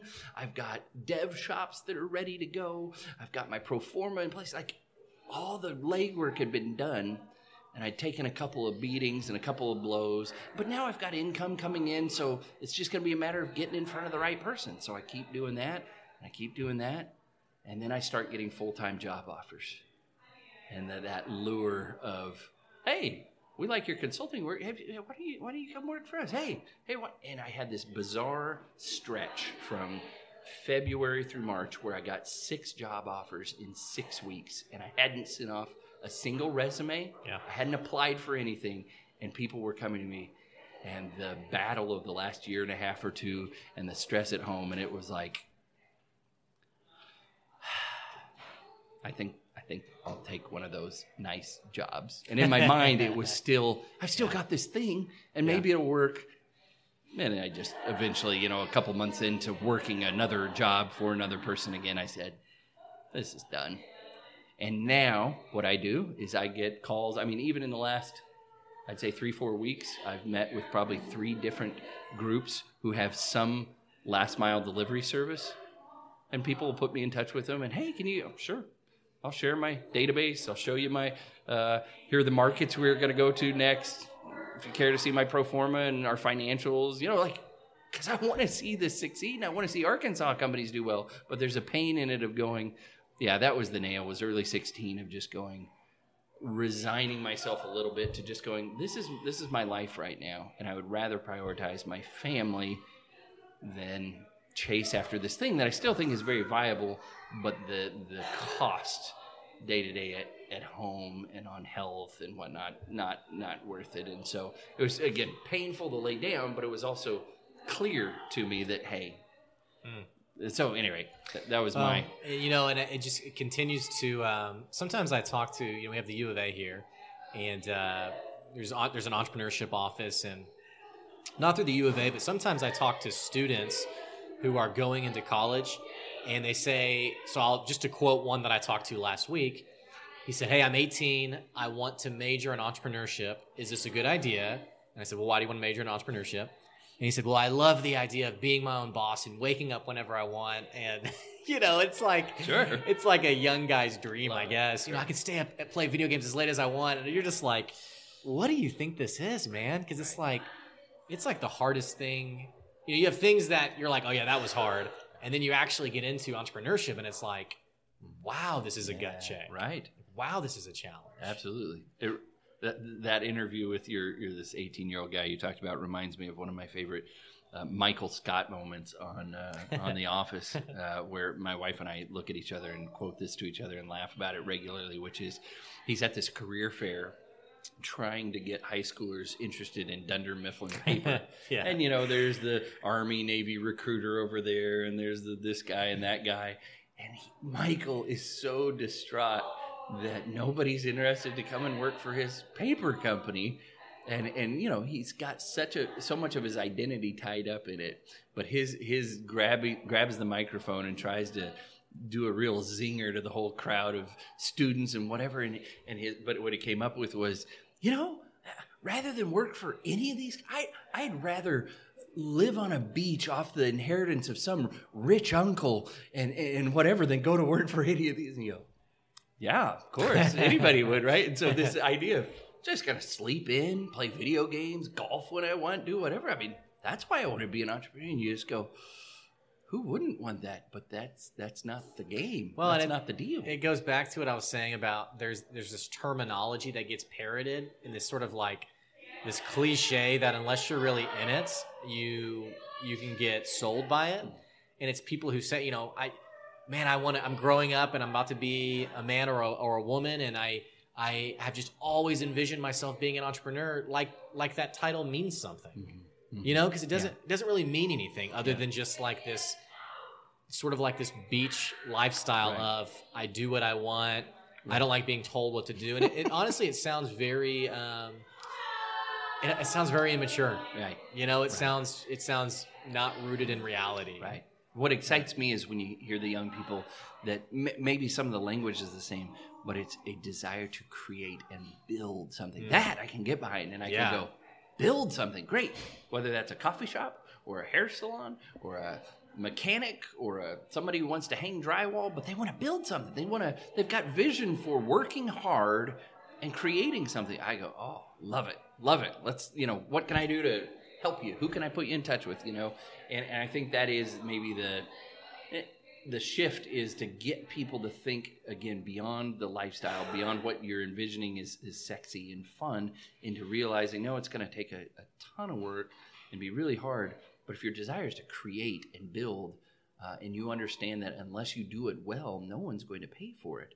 Uh, you know that's that's a, again the beauty. I'm a big free market guy. Free enterprise is if you create something people like, they they will pay for it. But if you put out a crappy product, don't kid yourself. Like, no, you're not gonna survive. There's not gonna you're not gonna mm. make it. Um, Well, I, I think people struggle with that in that we have a a culture of people who just just re- it feels like rejection is mm-hmm. harder than ever, mm-hmm. and it's hard to internalize being disliked. I mean, we live in a Facebook, Instagram right. era, right? And so, I think what's challenging is sometimes going back to simplicity versus complexity. right. Is someone will come to you and say, "Hey, I have this product and no one's buying it. Is it is it this reason, this reason, this reason, or this reason?" And it's like it, it's not any of those reasons. People just don't They don't want just be just keep Right. it simple. They just do not Right. want what you have, right? Which is hard to it's hard to I guess right. receive that Yeah. sometimes. All right, so I want to ask you a question because this this is hitting on something that uh, you, you'll quickly see the two schools of thought, and and I honestly I vacillate between these, so I'd love your insight on this. So, the first school is the follow your dreams, Hmm. right? Uh, you know the, the the adage that do what you love and you'll never work a day in your life, right? Even if you're putting in 60, 70 hour weeks, if it's what you love and you're passionate about, then it doesn't feel like work. It's you know, so you hear that, and again, there is a truth to that. I also have a lot of struggles with it. The other side of the argument, I heard, uh, I think Mike Rowe from uh, Dirty Jobs articulated this brilliantly, and I think he's got to go look it. Like a five minute video on, uh, don't follow your passion, follow your opportunity. And here's how he equated it. He basically said, watch one season of American Idol and you realize following your passion is not the answer, right? Because you have thousands of people every year go and try out for American Idol. Only a small portion of make it, but even then, you get to see a little glimpse and a window into people failing in front of these world-renowned musicians, and they get up and they think, "Well, my mom's told me I'm a great singer. All my friends think I'm great, and you're you're not. You're really not." And they're crushed. And so, as you said, that rejection is so hard, right?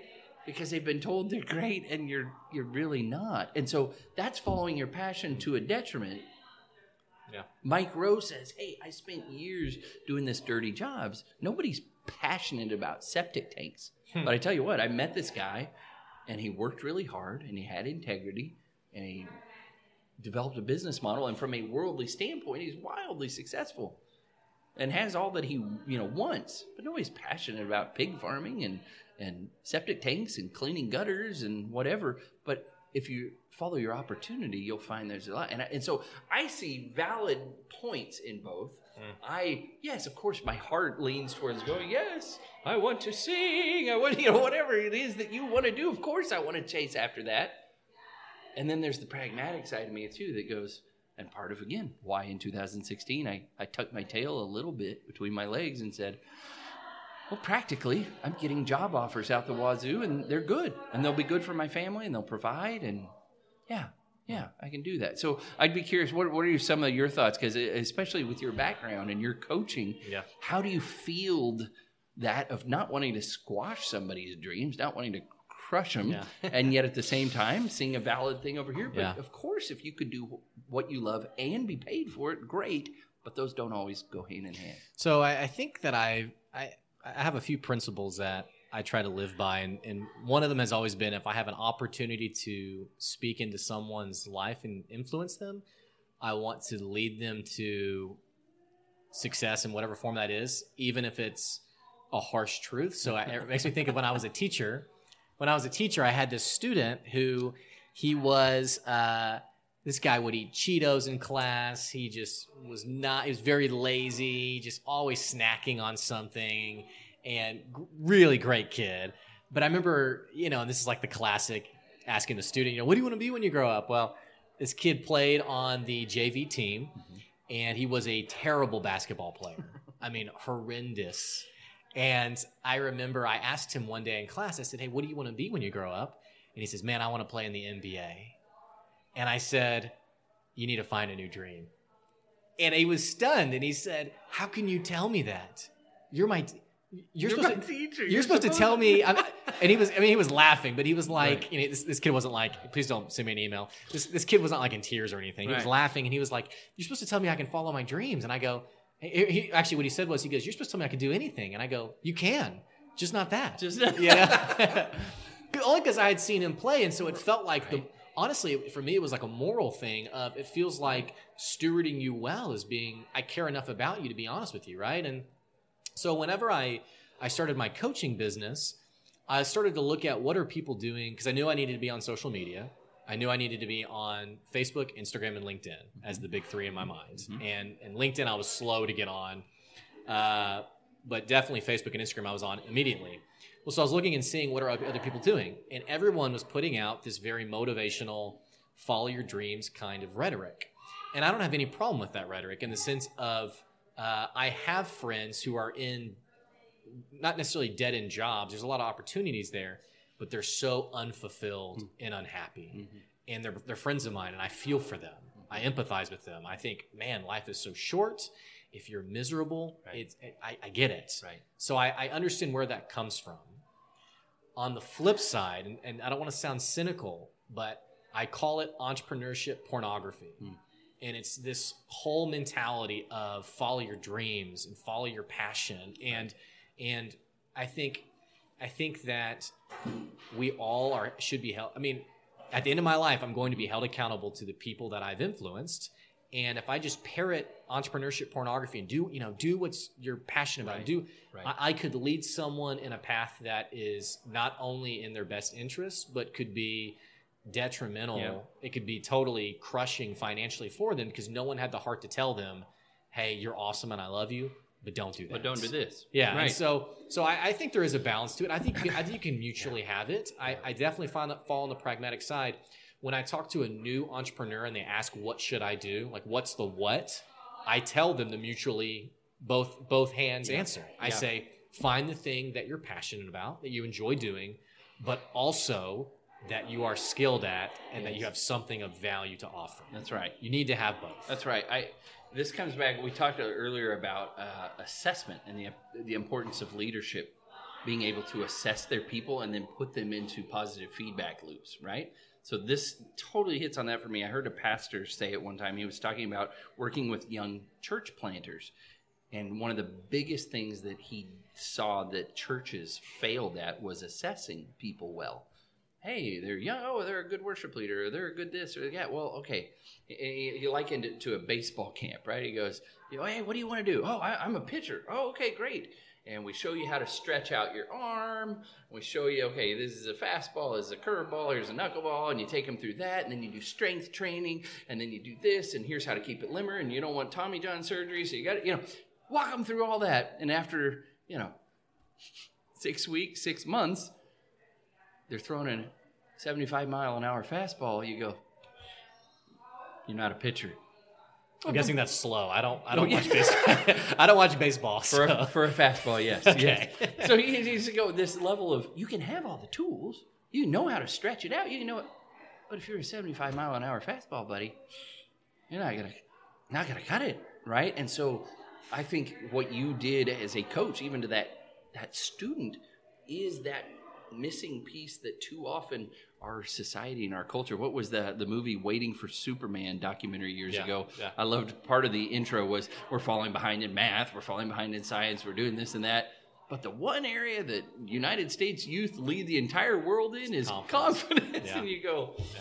oh, and it- there's a painfulness, right? There's a part of me that has to own that and go, yeah, mm. I, I'm th- I'm that too. And yet at the same time, going, we got to wake up, and we need our next generation to wake up sooner, lest they all think because there is such a thing now as being a professional gamer. There is mm-hmm. such a thing as Yeah. being a, a professional drone racer, right? But not not for most people, and so don't Yeah. don't think that this No, is the, the likely. Man, I love what you said too because it's it's.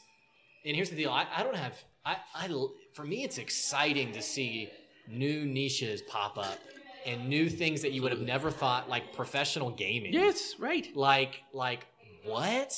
You know, it was on You're ES- it was on. ESPN. Yes. You know, The and it's like- Ocho, I think, yeah, right? Yeah, Is what it it- was so. I don't have any. I think that's phenomenal to see how industries grow and develop. It's just fascinating. It's Right. awesome. I think what's tough is you you have to understand how susceptible a young kid is Right. to. They're 14 years old. They love Fortnite, and it's like, man, when I grow up, I want to be a professional gamer. And it's like, it's like, man, you gotta. It, and I, I wouldn't have a problem if you did, but dude, come on. Right. There's there there have to be other options Right. here, and it kind of makes me think of, you know, it feels like we just sometimes we're so resistant to give people the honest mm-hmm. truth, and it makes me think of I was actually going back to like a, a business example. I was talking to a guy who had an employee who was really struggling, and I said, "Man, you got to tell him, like you got to talk to him." And he's like, "Okay, I'll talk to him." And so we meet the next week, and I say, "So how how the talk to conversation go?" yeah. and he goes, "Oh, I think it went good. I think he's got I think he got the answer." And I said, "Well, so you told him what he was doing wrong, right?"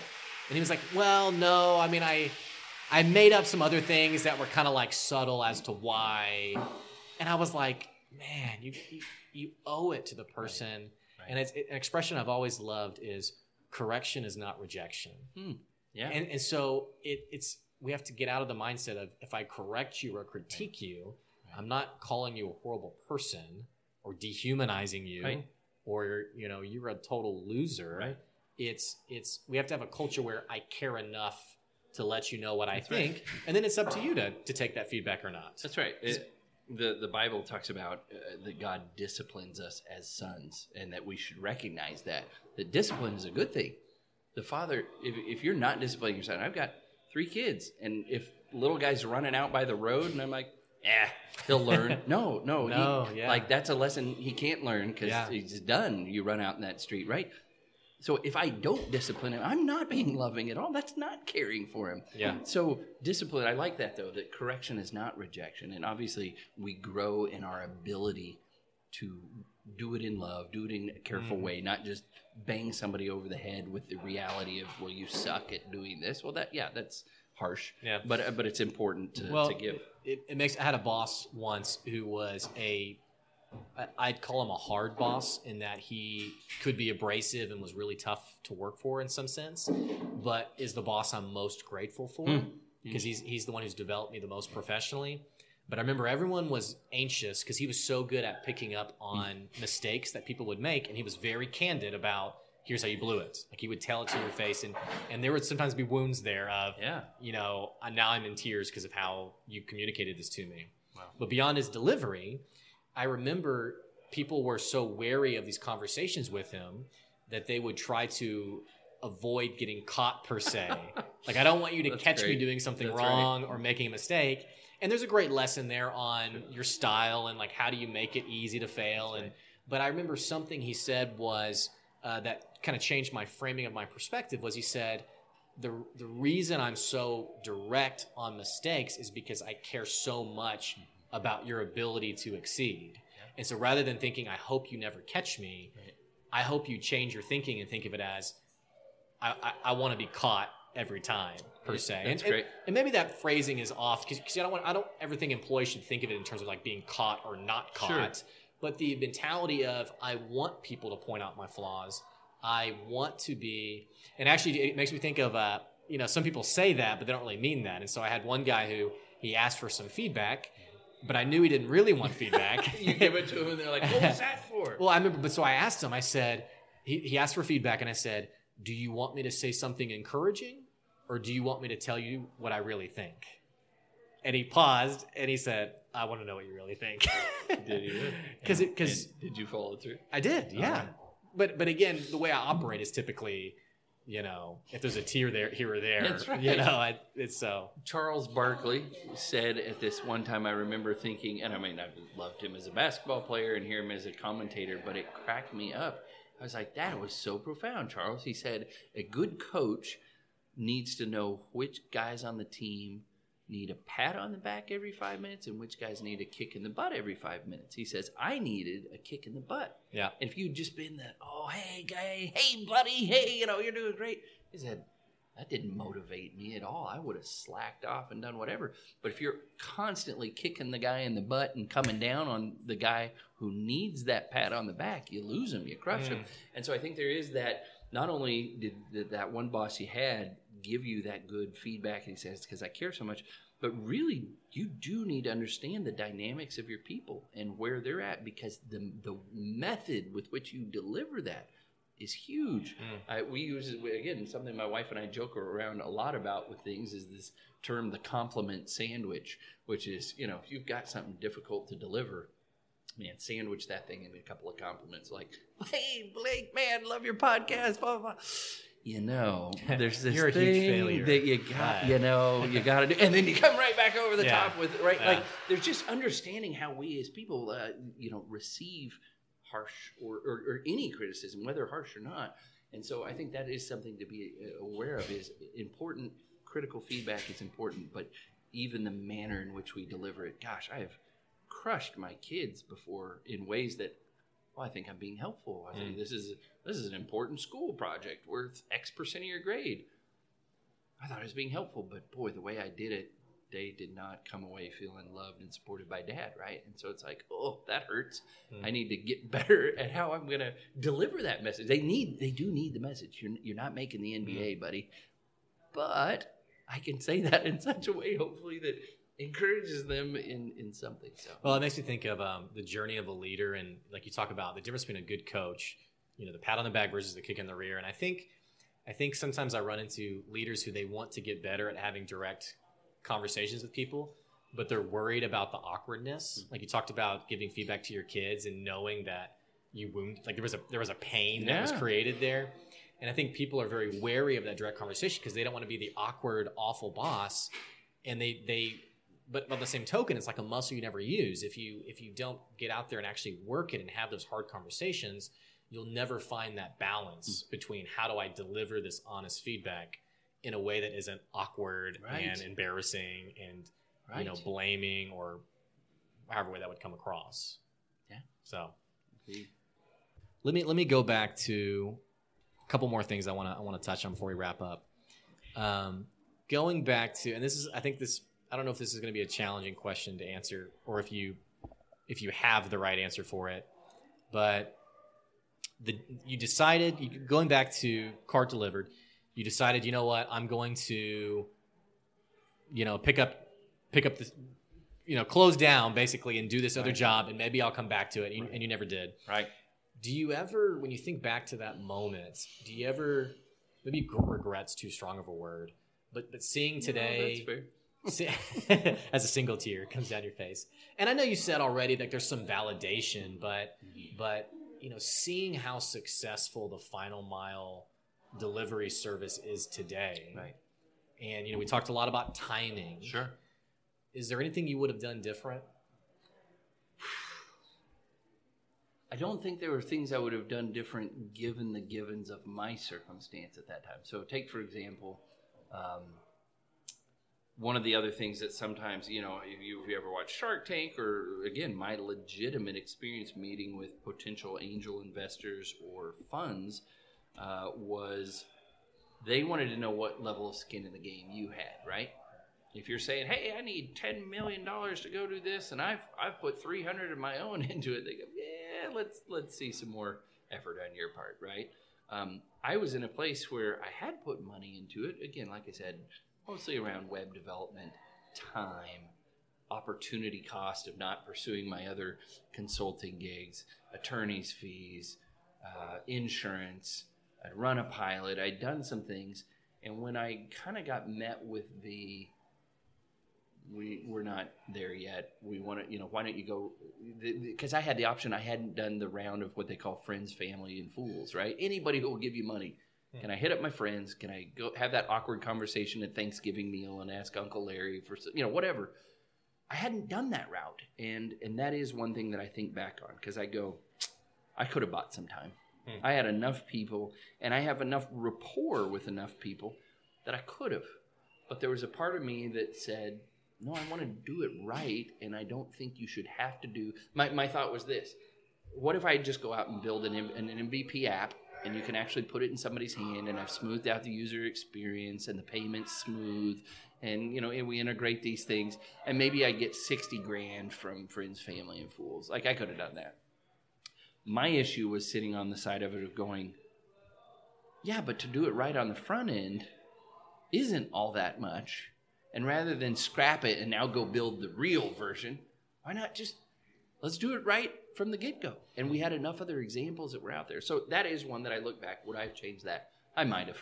I might have tried to do that to give myself, say, an 18 month runway to say, yeah, I can make a go of this. Yeah. Um, well, it, it makes me think of you know you hear the concept fail fail fast. Yeah. I think the other side of it is fail cheaply. Yes. And and the reason you fail cheaply is if you have a limited pool of funds, you want to stretch that out. That's right. And I, I think, and I've made this mistake of a lot of times we treat uh, our startup, our gig, whatever side hustle we're developing as almost like like a um, a bank account that develops interest. Where like if I put money into it, Mhm. that will force the same amount of money, if not more, to come Right. out of it Right.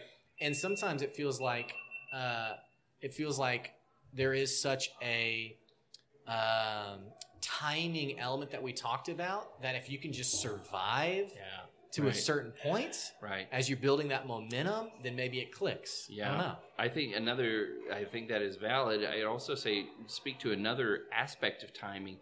There is the timing of the market, and then there's a timing as an individual. And so when we think back, and you're asking me, would I've done something different? Something that's painful to admit, but is to look at it and go, "Huh." We're only a couple of years into my wife's new job, so she's she's gone back to law school.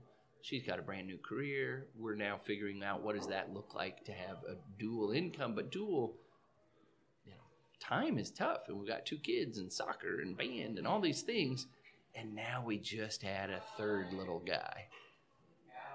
Probably wasn't great timing for me to go. and by the way, babe, Yeah. I'm going to try this thing. M- my difficulty was I saw the moment. Right. This window won't be, and again, five years later, Right. It's too late. the today. market right like Yeah. Uh, i go so i there was a validation of going th- there is timing is important and right now it is the wild west and and then i know consolidation is going to happen and sure enough you know like six months ago eight months ago you know target bought Shipt for 500 million dollars and again felt this validation and at the same time it was oh oh gosh Yeah. you know i go they were out of alabama not not silicon valley out of alabama when did they start oh 2014 oh great and they sold the Target. I go, we had the retailer of the whole world in my backyard who I'd Right. worked with for years, and was Right. like, and I was a supply chain major, and so Right. logistics. This is like this is my thing.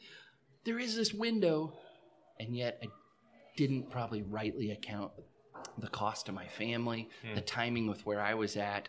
That yeah, maybe I would have just gone, man, that's that's kind of selfish right now. Maybe maybe focus. And again, eventually I got there with the the AC units going out and the torn MCL and the baby not sleeping. And eventually it's like, yeah, I think it's time to take that Mm. full time job. But there's a pain in that too of just recognizing where are you at? Where's your stage of life?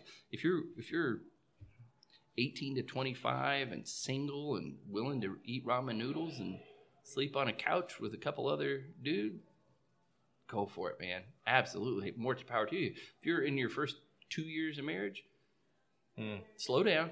Mhm. Doesn't say stop. Don't say don't pursue it at all, but be careful.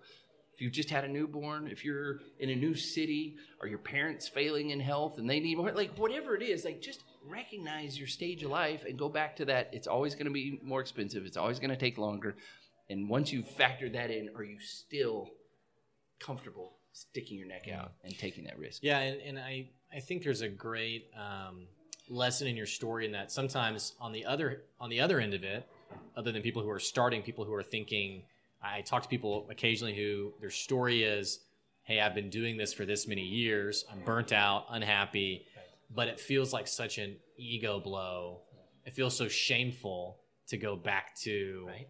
Go back to a Totally. career, job, whatever. What, what encouragement or what insight do you have on that? Well, it's kind of both. So one is it has been really painful several times. I've gone back. So I'll give you an example. Is just you're back to the bureaucracy that was some of the onus for why I wanted to leave. Uh, I was at a company, a government role for a, for a year uh, that was day one. Now keep in mind this is after having been my own guy and that whole thing of yeah, I was calling the shots. I may have lowered my income some, but I I could be there for all the kids' games and I could, you know, do whatever. And now I go back and I'm doing a state job. And day one, I'm filling out the paperwork for, um, you know, yeah, you- are you legal to work in the U.S. and this and that and the other, and just doing all the paperwork we always do. And I get this one PDF. It was a uh, 14 page PDF. The first two pages were what I had to complete, and the next 12 pages were instructions on how to complete the two pages. I said, "Oh crap! What have I got I'm back in myself? I am back in." And the bureaucracy. So, a, yes, it's very real and very hard. The other side is back to the pragmatic side. Is I go, it's a means to an end. Blake, turns out I'm not independently wealthy, and uh, as such, and with three kids and a mortgage and life, you know what?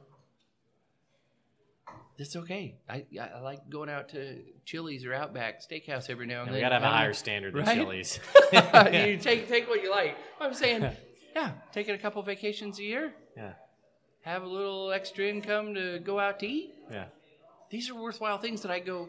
hey, and and who's to say in X number of years when the kids are out of high school and whatever, like, yeah, I may do that again, or that well-funded startup over there that can actually pay me, but I can still be on the ground floor or help build something or create. Absolutely, I'm still very interested in that. Mm. Um, but yeah, it's just trade-offs, and I think that's it. Is trying to be uh, self-aware, on the same page with your spouse, on the same page with your kids, and then just understanding that it's trade-offs, and that's okay. And uh, you know, uh, I, I think I've come to more peace with just, man. I, I remember my wife when she was going back to law school. She'd been valedictorian in her high school, really bright, been accepted to study abroad, all these things. But later, when she was going back to law school and with two kids and a husband who worked and whatever else, she had to know up front I don't have the time as that 22 year old who's just out of undergrad to stay at the library at one, till 1 p.m. or 1 a.m. every morning and do this and do that. I've got got a family. I've got to do all this. And there was a painful self awareness of going, oh, I could be head of the class, hmm. but given my givens in life, I, I can't hmm. do that. And so I think I try and learn from that. and Say, man, yeah, what are the things that are non-negotiables? What do you want out of life? What are your goals? What are your family's goals? And then uh, what can you be now at peace with at the end of the night and lay your head on the pillow and feel good about? Hmm. Um, so what are you working on now? Good question. So I've I've done a number of things over, over the last few years where I've taken a couple of interim roles uh, where it made sense with a client that I've consulted for, and then they said, "Hey, can you help us do these specific things for a year?" Yeah, great.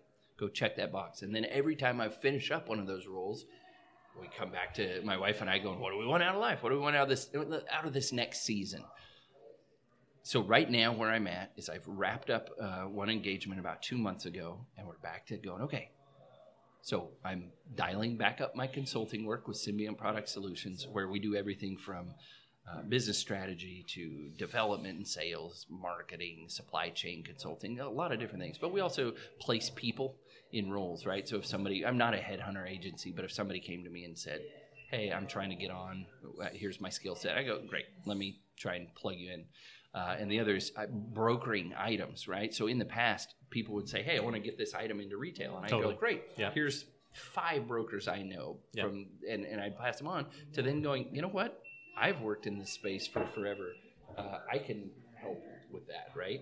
And so um, that's that's kind of what we focus on, and uh, and then and then still entertaining, you know, potential things that oh, there's that startup that's got some things and they need some counsel. Oh, okay, maybe this could go somewhere more, or oh, here's that full time role that would be a significant bump in pay. There you go, yeah, for the right thing, I, I can be bought. so that, that's kind of where My I'm at standards right only go so That's far. right. That's right. Well, uh, man, I loved having you on the episode today. Thanks so I- I- much. it was so easy to talk to you, and I, I feel like I have a total man crush on you. I mean, really Hey. easy to talk to you, man. And I, I, I would be surprised if we didn't have another episode down the down the road because I love your perspective on entrepreneurship and especially just like talking through innovation in the startup world. I think you have a lot to offer, and I think our listeners are going to find it. Even people who aren't in this world at all are going to find it really interesting and engaging. On you know that's what that world looks like. Sure. Um, would you want people to be able to reach out to you to be able to? Feel free. Uh, you can reach me. My my address is joshua.ayres, A Y R E S, at symbientps.com. PS for product solutions. And Symbient is S Y M B I E N T ps.com. This is, by the way, a learning for you entrepreneurs out there. When you go and form a company and you decide to call it Symbiont Product Solutions, come up with an easier email address for people. So uh, there, there's a learning, a little nugget for you right there. But yeah, feel free to reach out to me, connect with me on LinkedIn uh, uh, or other platforms, Twitter, Instagram, etc. Yeah. Well, thank you all for listening. I'm excited for this episode, and thanks for uh, bearing through the ambient noise of Puritan Coffee House. If you're in the if you're in the Northwest Arkansas area, definitely stop by and grab a cup of coffee. As always, if you enjoyed the episode, please leave me some feedback in the comment section or email me Blake at goodadvicecoaching.com. And yeah, that does it for today. Uh, we'll catch you all later. See you next week.